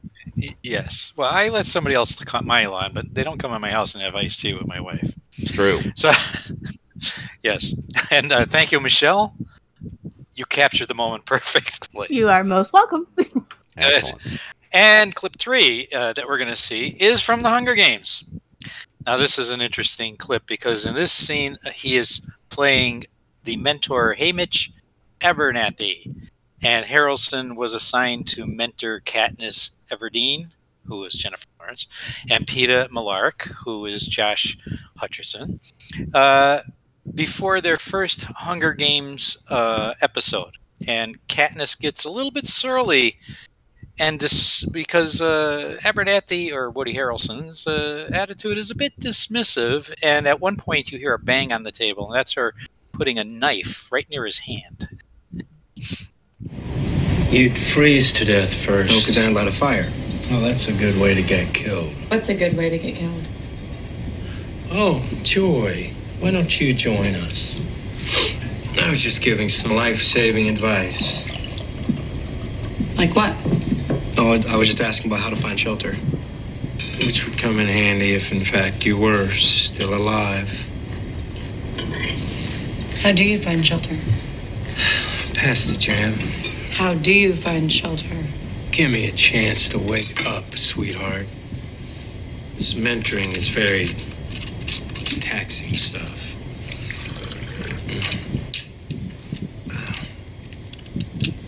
Can you pass the marmalade? That is mahogany. Look at you. Just killed a placemat. Yeah. You really want to know how to stay alive? You get people to like you. Good. Good start. And that's good advice for everybody, okay? Even our listeners. Good way to stay alive is to get everybody to like you. this is true. So Yes. uh, yeah, So- that was that was a great scene. Yeah, and it was a great uh, trilogy too, and I, I really I enjoyed the books better. There's a lot more detail, but uh, the movies were great. And if you haven't seen the movies, they're worth watching. If nothing, but to see the characters that uh, that that are, are in uh, Panem, as they called it. Yeah. Yeah, that's uh, uh Pan America, right? Pan Am. Uh, Panem actually is uh, from uh, the the Latin uh, Panem and Circuitus. Uh, you know, bread and circuses. Oh, okay, yeah, yeah, yeah. Okay, never mind. I got it mixed Am, up yeah. with something else. And and which was, by the way, an episode on the original Star Trek. Bread and circuses. Bread and That's right. That's right. Yeah. Yes. So, well, very good. Thank you, Joe, for that. Uh, uh, uh, sorry to kind of rush you through them, but yeah, that's uh, uh, that was an action-packed little segment there uh, for all the kids, and um, but uh, we are keeping a heartthrob w- w- waiting, and the ladies who love him. Got some sexy Sam. yeah. So Sammy. Um, but yeah. So the Suze is gonna come on, and I, I'm, I'll, I'll just be here playing clips, uh, for Michelle, and uh, we'll let you two discuss one of your favorite actors, Jared Padalecki. When we return for more, it came from Cleveland right after this. I think I'll have me a little drinky winky. It's going to be a good night. It came from Cleveland, Ohio. A of strange rituals. The savage horrors of fearsome mutated beasts. Back from the dead. Kept alive by experimental science. Science runs amok when human beings tamper with unknown forces. Cut the power! Now, at last, the real shocking story can be told. We are giving you all the evidence based only on the secret testimony of the miserable souls who survived this terrifying ordeal. A nightmare combination of shock and terror, and you're invited. Finish unto you something evil. Together in one film, they meet in a fight of fright. The kings of horror battle to the death. Dracula versus Frankenstein. Sorry for all the recommended for impressionable children. Forgot about that. Sorry for all the little random clips there at the beginning. The file was still saving, and I'm like, I don't have anything ready. so I was like, all right, just keep playing short clips, and we'll get there. Anyway, welcome back. Thank you, Joe, for um, uh, all, all the awesome, great moments on uh, stage and screen. Uh, well, screen, small screen and big screen from uh, Donald Pleasance and Woody Harrelson. Two of our birthday Not boys. Donald Pleasence. Donald Sutherland. Sorry, I got Donald. Ple- I got Donald Pleasence on the brain because I already scheduled uh, him for October fifth, I think. Because my God, w- when we talk about his career, it's going to Oh, be stunning. wow.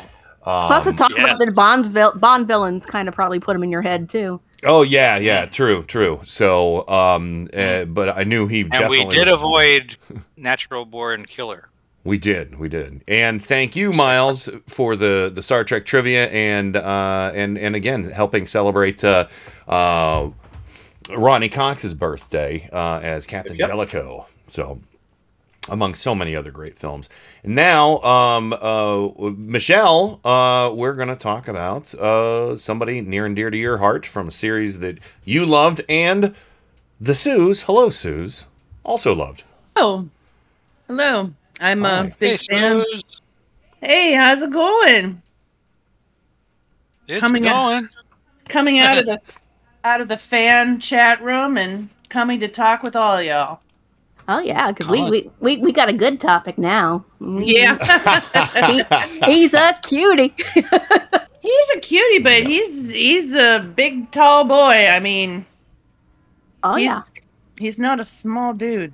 Yeah, Jared Padalecki has had a very interesting uh, film and TV career, and um, what's funny is you know he's been in you know in the remake of the Friday the Thirteenth. He's been in you know the House of Wax. He's been in Gilmore Girls, you know, and but everybody knows and loves him for Supernatural. So I think we'd open it up first, though. I think the first trailer I had was for a, uh, a movie called House of Wax. Yes, and I'm going to try and buy some time here because unfortunately Soundbite seen has, Soundbite has crashed, and I have to Oh, no, reopen it. okay, that's all right. It's okay. It'll just it'll just take a second. Uh, but I've uh, seen it. I own it. was I love it too. I have it as well. Was Paris Hilton also in that?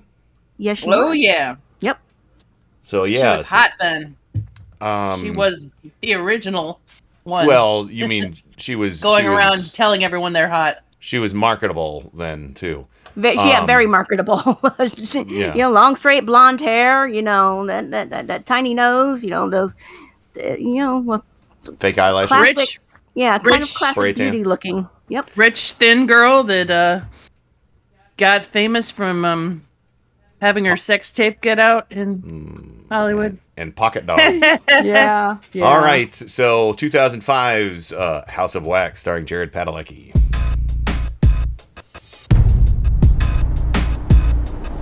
Know. It's getting late. What do you want to do? Keep going. Why don't we just camp out? I mean, we're close enough, right? Where the hell is this place? Town's not even on the GPS.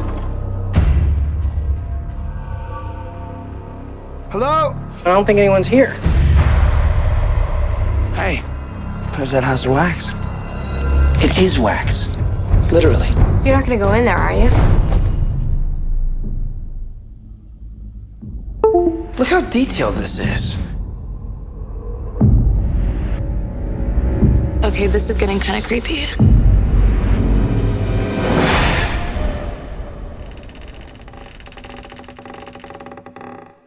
I heard something.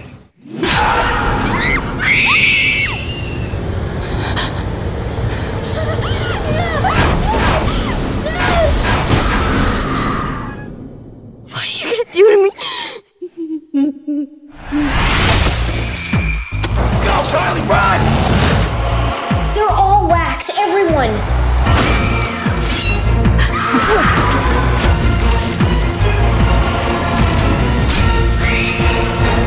Behind you!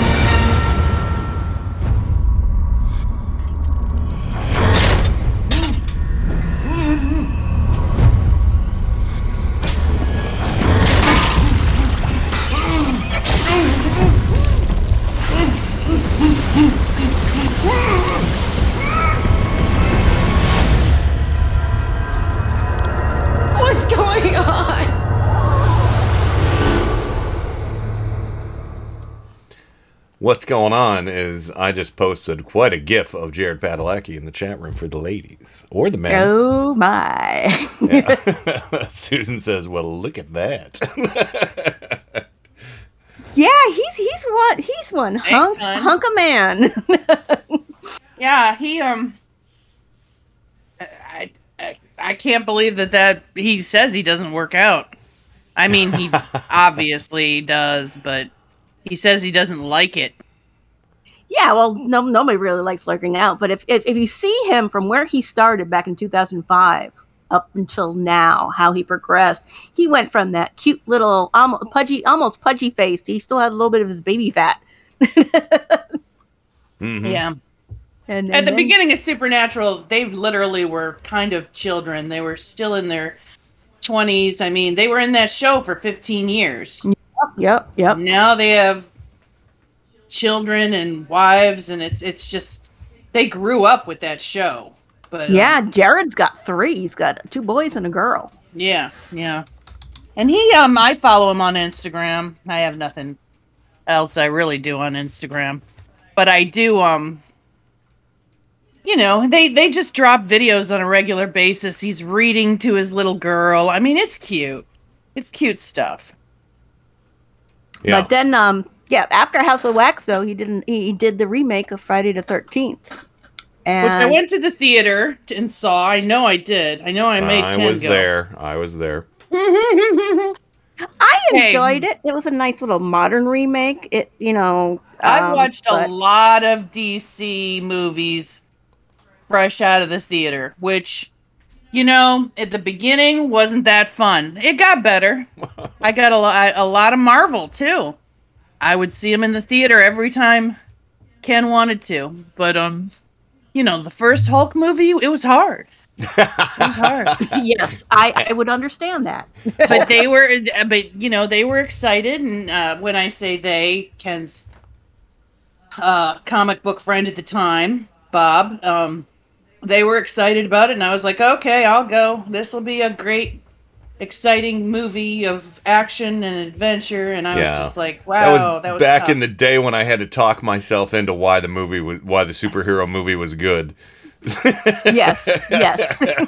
you wanted to support superhero movies because you wanted them to make more that's how long ago it was So, But yeah, I made you go to Friday the 13th. It was great.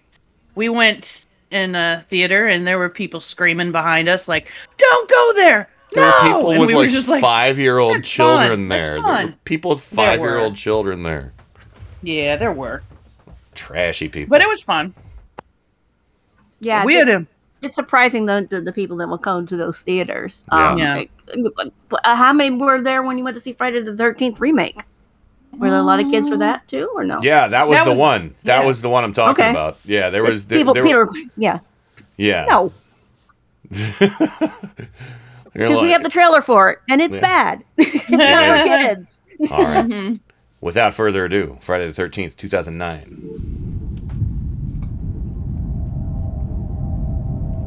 Did you know a young boy drowned here? He was my son. And today is his birthday.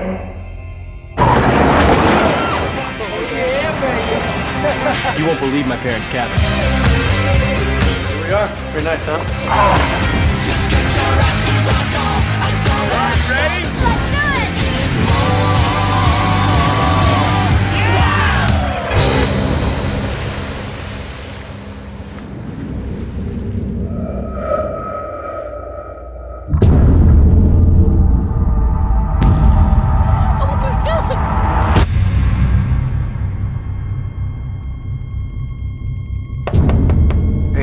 Around here, but I'm looking for my sister. She's gone missing. Have you seen her? She ain't missing. She's dead. People go missing around here, they're gone for good.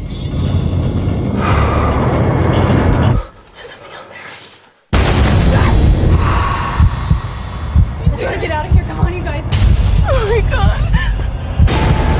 This place is called Camp Crystal Lake.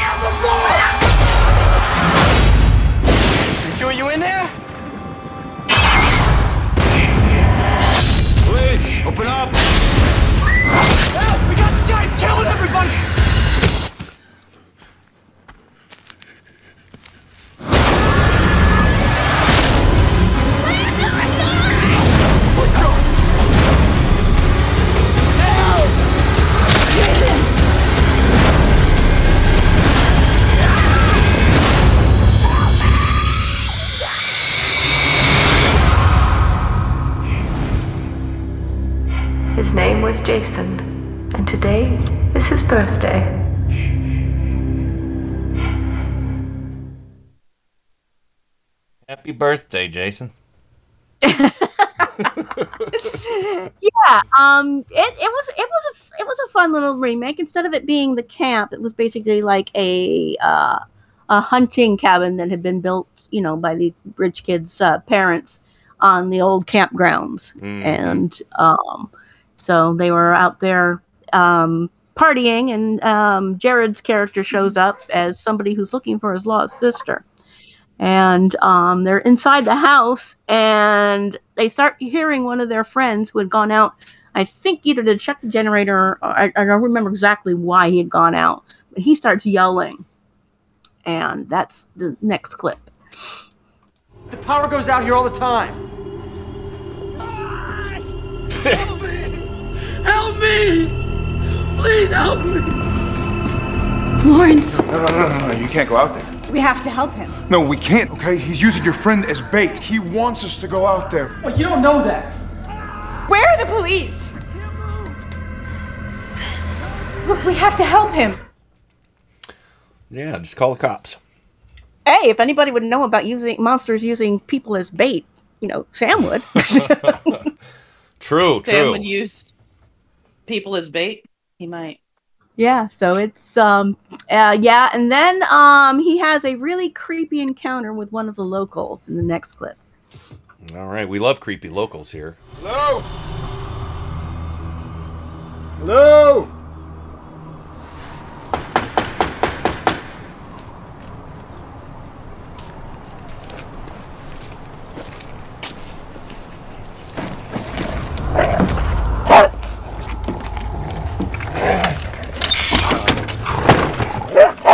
I wanted to ask you um, if maybe you, you've seen somebody. My sister, she's gone missing. She ain't missing. She's dead. What? People go missing around here, they're gone for good. Outsiders come, they don't know where to walk. They bring trouble. They just won't be left alone. And so does he. So does who? But man, please, so does who? Why does Jensen Ackles always have dead women in his lives?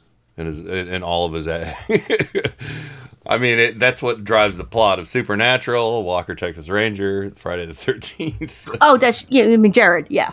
so, uh, Jared, not Jensen. Oh, I'm sorry, Jared Padalecki. I'm sorry.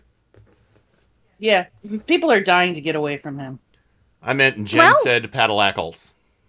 The Yeah, when- Padalecos. when, when you have when you have uh, franchises that are based on horror, you know, and monsters and stuff like that, there's Yeah. always going to be that. And you know, one of the best things is to have a brother or sister or a mother or a, a, you know, this you know, die Or a wife, that- yeah. yeah, or a wife. That really brings it up. I mean, Sam had a fiance Yeah. and He his did. mother, so both of them got destroyed like Yeah. that. So And in Um, Walker, it's his wife.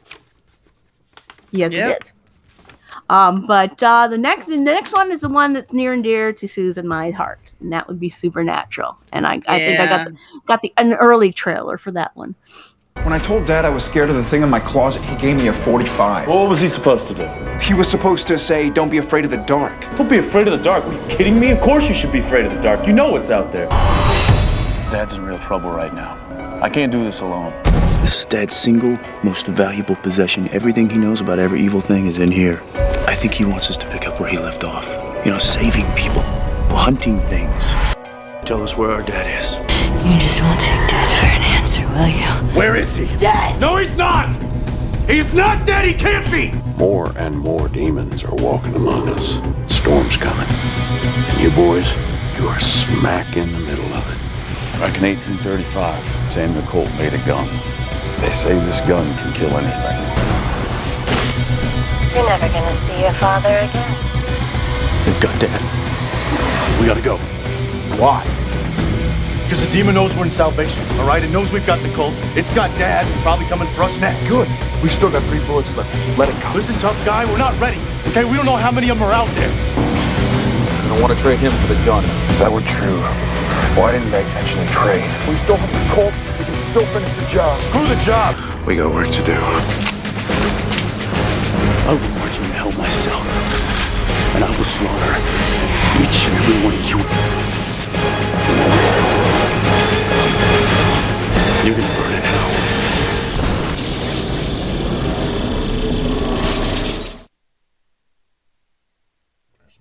Early fine moments from the Winchester brothers.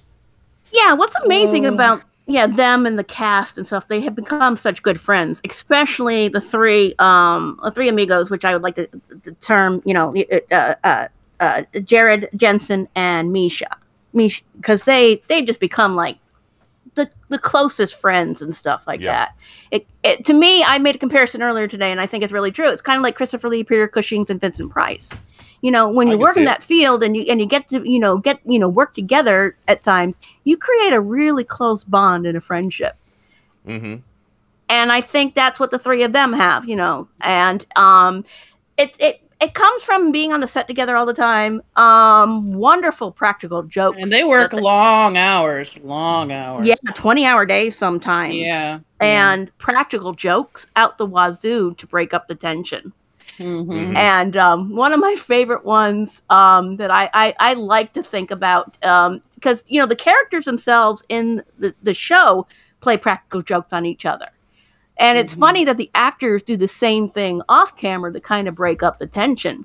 Um, There was this one scene where Bobby is in the hospital and they're filming, you know, and that sort of thing. And uh, he's trying, he's laying in the bed trying to deliver his lines to Jensen and Jared. And just off camera, Jared is trying to make him mess up by playing with his toes as he was lying in the hospital bed. So you couldn't see it. So he's he's he's sitting there and he's playing little piggy. The this little piggy went to market, and uh, uh, Jensen uh, Jensen said um, Jim delivered his lines perfectly. Didn't allow that to distract him at all. That's awesome. So it's really cool. But um, yeah, so all sorts of practical jokes. There are practical jokes with underwear, uh, April Fool's jokes out the wazoo between the cast members. Um, but one thing that wasn't a practical joke, and it was actually a misunderstanding, um, it just happened recently. Um, but don't worry, everything's all good now. Um, there was a tweet that went out, and this tweet was discussing Jensen's participation with the, their his uh, production company that he started on developing a storyline, a prequel to Supernatural, centering around the Winchester family, and it was it was going to be called the Winchesters. Now, um, the problem is, Deadline broke the news in a tweet. Yeah. And Jared read the tweet. Jared did not, uh, hadn't heard about this yet. Nope. And so his tweet was, dude, happy for you. Wish I heard about this some other way than Twitter. I'm so excited to watch, but bummed that Sam Winchester has no involvement whatsoever. Mm-hmm. Yeah, and so, but but everything's okay now. Um, they talked about it. You know, they discussed it. You know, Jared. wa- I mean, uh, Jensen was a little uh, chagrined that it had gotten out like that. He wasn't Oh, ready sure. for it at that time, really. Yeah. But um, it's pretty cool. I, I I'd I'd watch it. How about you guys? Yeah, I'll watch it. I'll check it out for sure. Yeah. yeah, especially if he has you know the, the, the younger characters and seeing how you know because basically it was it was the mother that was the the hunter, and uh, you know their their father got into it after the fact. So. Mhm, Yeah. He was just a regular guy that fell in love with their mother. So and she had a hardcore family of hunters. I mean, Yeah, was, was yeah. it uh, what's the guy's name? Mitch Pileggi? Is that his name? Yes. Yes, the guy that played the father. He Mm-hmm. he, he was a bad person. At the end, he was in the No. series. He, he became a bad person. Let's put it that way. Yeah. Back when his daughter was alive, he was he was all right, but he he really let her death color him and turn him into a, a little bit of a monster. Um, but I will la- save that for people who have not watched the series. Do you guys want to? Uh, what do you have to say, Susan?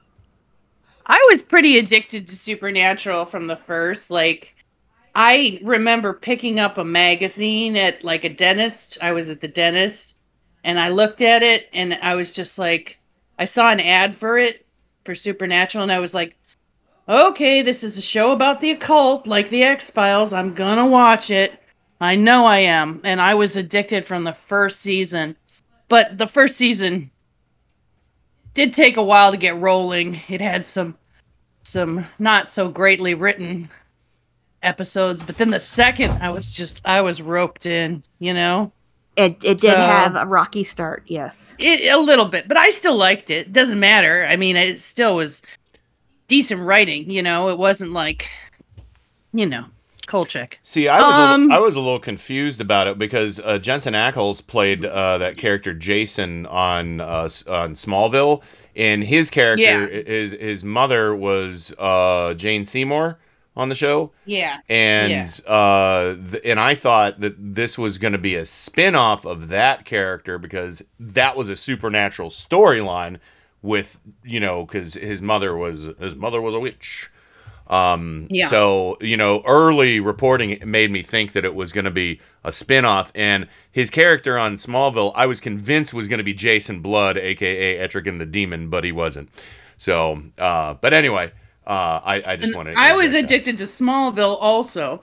Mhm. And Ken was the one that made me watch Days of Our Lives when Jensen Eckel was uh, Jensen, Jensen Ackles. Eckel Ackles, I'm saying his name wrong, was on that show as um his twin sister Sammy Yeah, was his, had- possessed by a demon. well, no, so his it's like mother. he had a sister named Sammy, and then his yeah. his, mo- his mother was Deidre Hall was pos- possessed by a demon, and his sister's name was Sammy on the show. Sammy. Sa- Sammy, So Sammy just- Brady, and his his character's name was Eric Brady. Yes, we were making fun of him saying Sammy. Sammy. Already. Yeah. Sammy. Yeah, I was kind of worried that it was going to be like a teen show, Supernatural at the beginning. Mm-hmm. I was a little concerned, but once I started falling into the storyline, I, I I couldn't stop watching. yeah. I was I didn't care. At that point in my life I was just like I don't know. I get roped into soap operas. I get roped into shows. And then I just I can't stop watching. So I don't care how bad it gets. Okay, we have one last trailer, But and that's for his current project. Cool. I didn't protect her. Emily! So what did I miss? You may run. I see her sometimes. I talk to her. For a long time. I can't think about anything else but her. I miss her too. You're chasing ghosts. She is gone. And there's nothing that you can do. I think I know you. You the ranger with the dead wife? What did you say? Texas ranger's wife bites a bullet down by the border. You got a sad story, I get that. And I got your back, that is my job. But I need to know that you have mine. Go Tell the long-term liar. Tell that midnight. You are under arrest. It's about your brother. He requested the drone footage of the night that Emily died. Tell them they got You hear me when I say this. You will lose everything. Everything. I watched the first episode. What'd you think? I'm uh, I'm surprised it got renewed for a second season. Good luck to him. Okay. Yeah, I Sue's Go watched ahead. it. Sue's, what did you think though? I've made it through. I, I'm. I think I'm to the third or the fourth, and I'm. I'm not addicted to it, but it's not a bad show. I got to go back to it. I'm not addicted. Let me tell you that. Yeah. I haven't watched any of them. I think I may have watched one or two of the old series. Yeah. I, even that one, I kind of like, yeah, nah. well, it doesn't help for me that it's you know uh it's based on a Chuck Norris series, you know. Yeah. So I mean, that's it's like really could we not have just done something new, you know? Um, but I guess Yeah. they they want to try and play on nostalgia with the reboot, you know. Yeah, plus it has a name brand, you know. Yeah. People people know, you know, Walker Texas Ranger. So there you go. Yeah. So Yeah, uh, excuse me. But no, no, that that's good stuff. And and uh, uh, after after the break, I will have uh, his most terrifying role to date, Jared Padalecki. Nah. Oh no, I, I I can't I can't imagine what you're thinking. I I know, I know I've his made him watch catalog, it. so I've made him watch it. I've made him was watch it all. It's not the Christmas painting movie, is it? I don't know. I don't know. It's time to go to break. Well, Michelle, you got anything else before we do go to the break? Um, yes, uh, we got the trailer break coming up, don't we? Yes, we do. This is a Um, long one, so uh, hang, bear with us. Uh, we'll but we'll have like you know another fifteen minutes after we come back. So Yes, so we have we have two movies, uh, three movies coming, three uh, movie trailers coming up. Two were actual trailers, and one is a trailer that I made because there was no trailer for it. Um, celebrating Rankin ba- Rankin um, of Rankin Bass animation, and Mm. also Orson Bean, both birthdays this month. Nice. All right, we'll be right back with the final portion of this installment of episode 15. 15? 16? Oh shit. 16. Uh, 16 of It Came from Cleveland right after this. In a hole in the ground, there lived a hobbit. Many ages ago, when this ancient planet was not quite so ancient, long before man recorded his history, there was the time of Middle Earth, when man shared his days with elves, dwarves, wizards, goblins, dragons, and hobbits.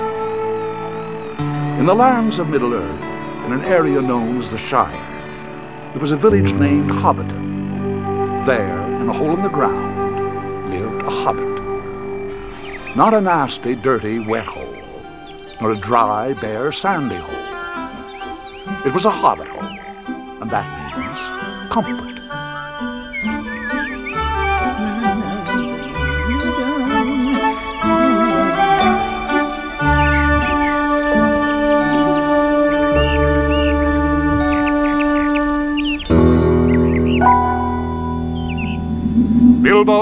Uh, yes? I am looking to hire a burglar. Burglar? I'm afraid you've come to the wrong place. You mean you do not wish to share a grand adventure? Dear me, no. We hobbits are plain quiet folk. Adventures make one late for dinner. Enough.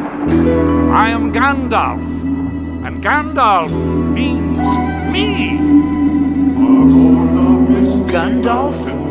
Not the wandering wizard. To dungeons, caverns. We must away ere break of day to seek the pale enchanted gold. Thorin and Company at your service. Dwalin, Balin, Kili, Fili, Dori, Nori, and Ori, Oin, sir, and Gloin, sir. Call him Bifur and him Bofur. And, uh, Bombur at your service. We are all at your service. Chip the glasses, crack the plates. That's what Bilbo Baggins hates. That's what Bilbo Baggins hates. So carefully, carefully with the plates. Blunt the knives and bend the forks. Smash the bottles, burn the corks. That's what Bilbo Baggins hates. So carefully, carefully with the plates. What do these dwarves want in Hobbiton? They have come for tea, and for supper, and for you, Burglar Baggins.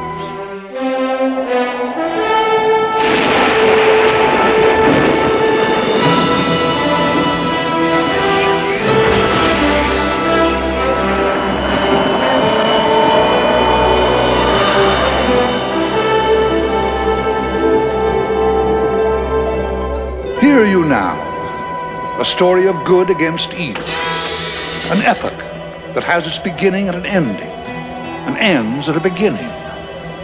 Listen as we speak of the fall of a Lord of Darkness and the return of a King of Light.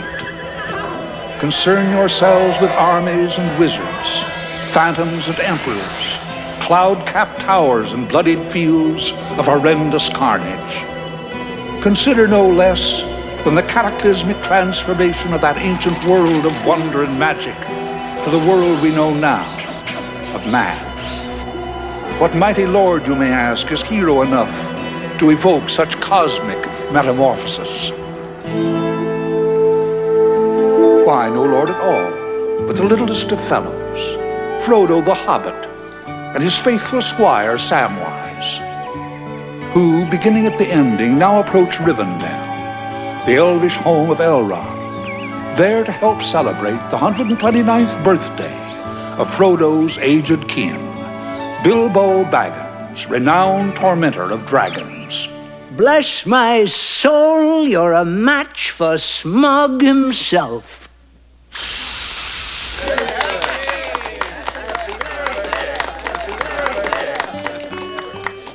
All of us, Frodo and Samwise, their hobbit companions Merry and Pippin, Elrond the Elf Lord, and I, Gandalf, wished Bilbo only the best.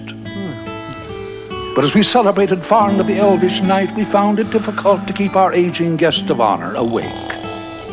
Nay, Pippin, not till Bilbo has cut it. Blast! What a time to fall asleep! Who's asleep? Just resting my eyes and remembering. There and back again. And what happened after? Remembering, sir? So many things. Old Smaug, dear Thorin, that terrible Gollum chap, the ring of invisibility. What's become of my ring? That ring I gave you and you took away. Oh, yes. I've lost it, Bilbo dear. I got rid of it, you know. Pity. I should have liked to see it again. But now, how silly of me. That's what you went for, wasn't it? To get rid of it. But why destroy a thing of such wondrous magic? It was an evil thing, sir. Nay, without its powers, I could never have faced the worm, Smaug. You unwittingly used its evil forces for good, dear uncle. Your innocence protected you. But had you continued to wear it, instead of keeping it above your mantle as a trophy, its ever growing malignancy would have consumed you, as it almost consumed Samwise and me, and the whole of Middle Earth. But this is all so confusing. So confusing. Will he never cut the cake? Patience, Merry, patience. Me for a good smoke while we wait. What say, Master? Good notion, Sam. Bless my soul, Frodo, you are missing a finger. You not only lost my ring, you lost the finger on which it rode. Frodo, you must explain.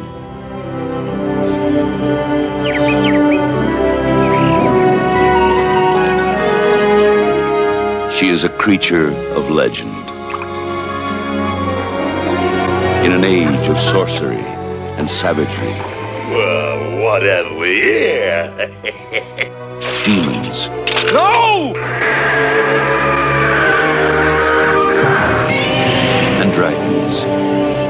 May be the last unicorn. All I want to know is if you've seen other unicorns like me somewhere in the world. You can find the others if you are brave. They passed down all the roads long ago, and the Red Bull ran close behind them and covered their footprints. Oh, I could never leave this forest. But I must know if I am the only unicorn left in the world. The classic tale is now a classic animated adventure. Featuring the voices of Mia Farrow, The, the, the spell was wrong, but there was true magic in it. Alan Arkin, My dear, you deserve the services of a great wizard, but I'm afraid you'll have to be glad of the aid of a second-rate pickpocket. Jeff Bridges, That is exactly what heroes are for. It's you and me, Moth. Hand to hand to hand to hand. Robert Klein, Christopher Lee, I am King Haggard.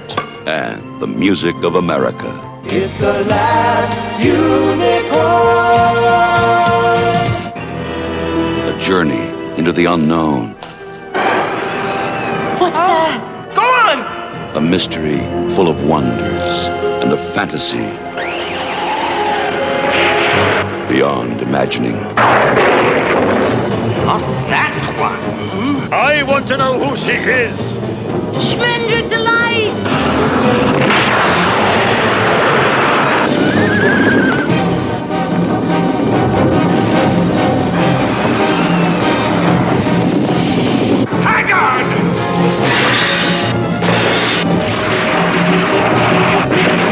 Do something!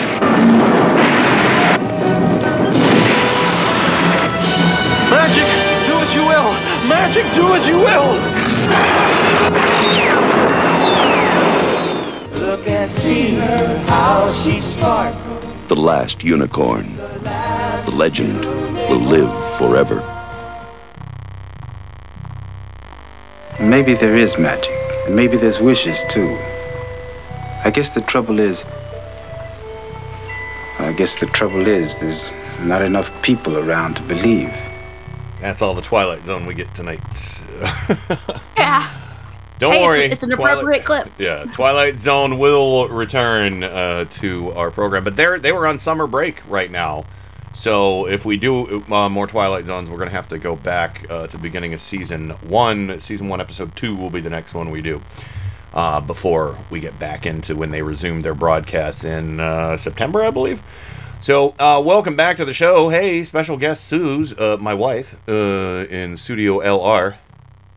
Yes, studio living room. Yep, and I reside in Studio SB, spare bedroom.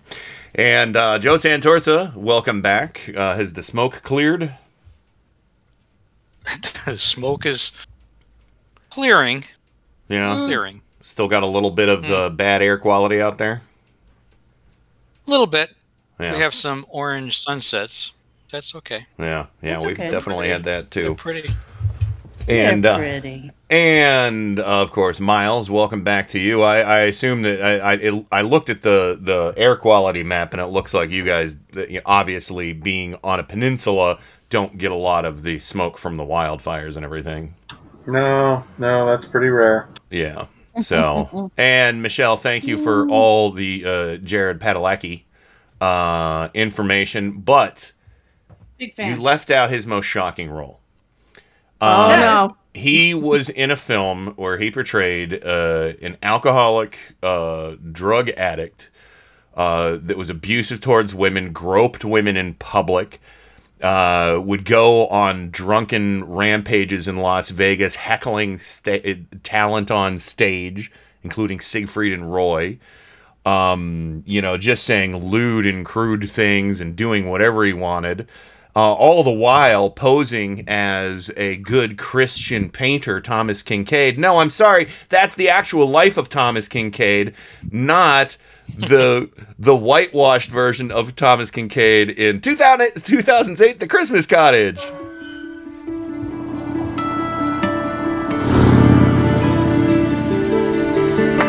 Oh, my beautiful boys. I just want this Christmas to be really special. Bank says they're foreclosing, Mom. Tom, Trade you. pancakes, anyone? We can't leave Mom like this. I'm gonna stay here and get a job. Yeah, I can paint this. Really? All right. Well, let's say 500 bucks if it's done by Christmas Eve. A mural of where you live. It's your chance to inspire your neighbors. Yeah, that's Peter O'Toole in this piece of Oh, garbage. it's about life. Beauty. Love. We're gonna lose everything. We gotta stick together. We're all we've got. It's beautiful, Tom. Don't ever doubt that. That mural can change the way they see themselves.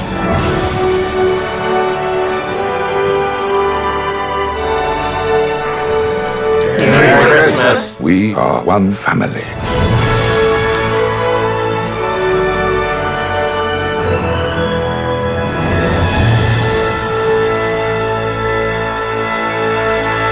And the big twist ending of this movie is he died at the young age of 54 from a drug and alcohol overdose.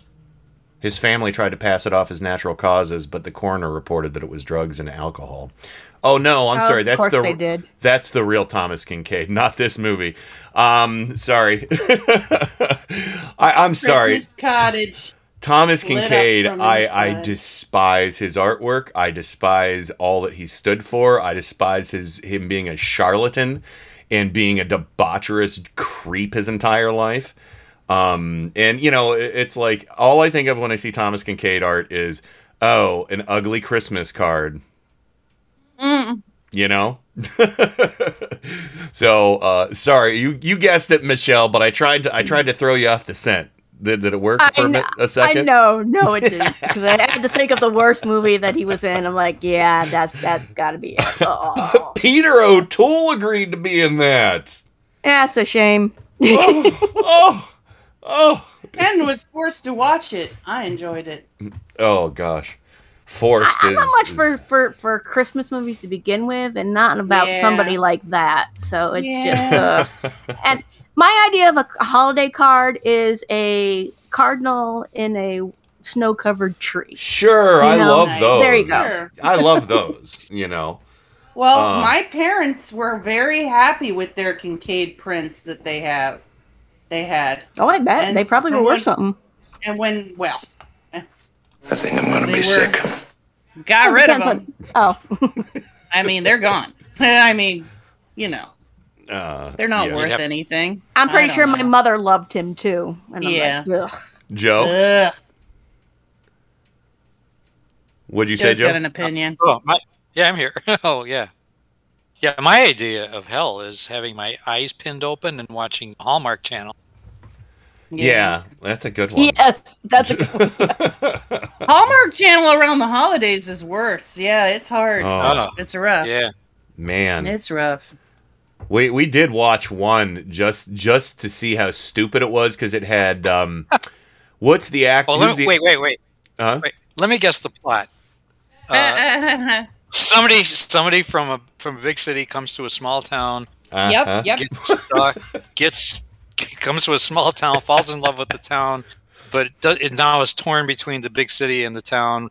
Finds Yep. her old lover and uh, uh, stays. Yeah. because the Because town they- because the job in the city was they were supposed to destroy the town but they Right. they decide to forget the job and and they quit the job so they can stay in the town That's Right. exactly what this one. But hey, it had How- Right. it had Howard Hesseman in it, so I wanted to see uh, how it went. and there's Oh, there's a good.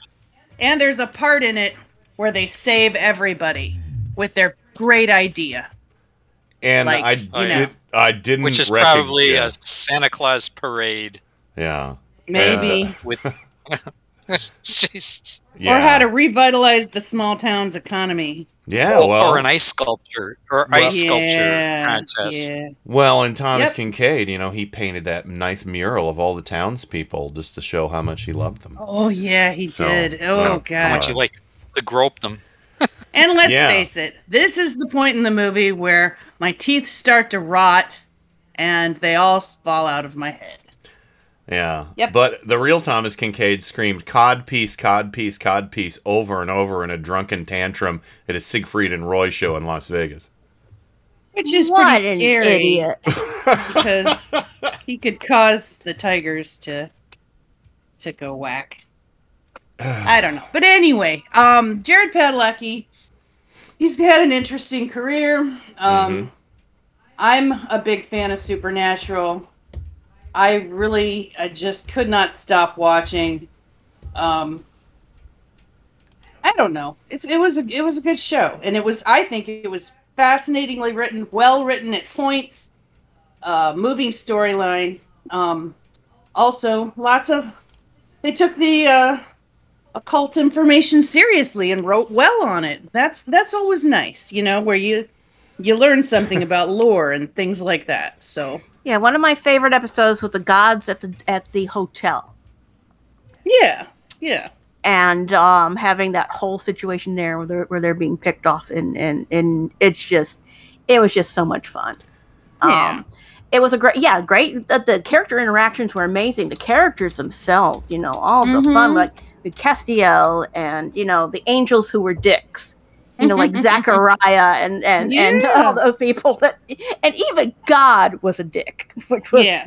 which was fun Yeah. so yeah yeah i i enjoyed the whole series it was it was fun it was well written uh i cried Oh yeah. i cried at the end you know Oh, i cried did? during i cried during the series too there were certain episodes that were tear jerkers Yeah.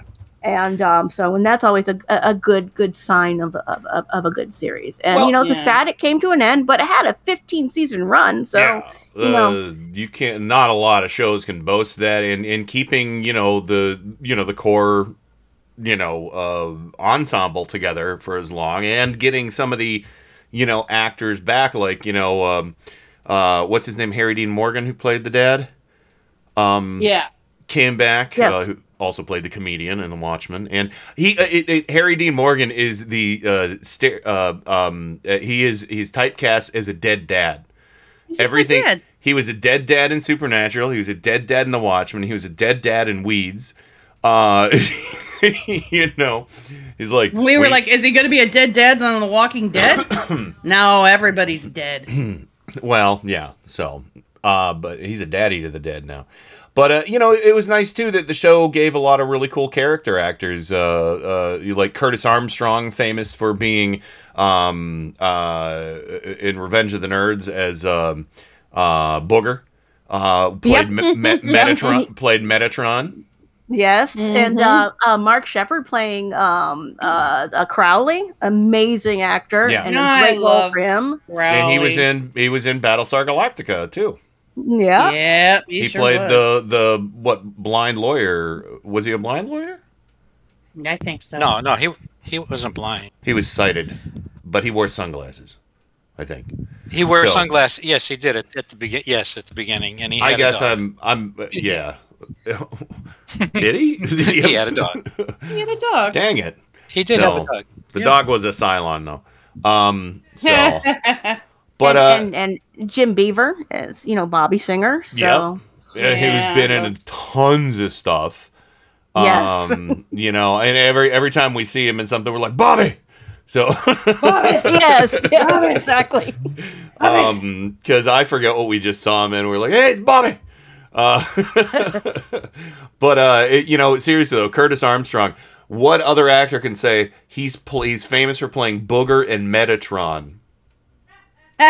Yes, yes. He was just recently in something else too, and I forget what it was. But Well, I, I it- love it he when, I, was- when I see him. Yeah, he was. Uh, He had a. Uh, he was in L.A. Law too, right?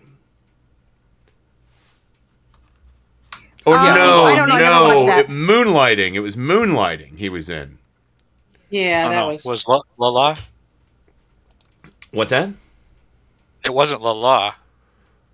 No, La he was in. He was in Moonlighting. La, he La played. La. Uh, he played. Uh, uh, uh, La La. Oh, I get it now. I'm sorry. We call Duh. it La La. La La La, starring Bob Blah Blah. It was that. Yeah, it was the French version. The French Yeah. version, La La. Yes. La La.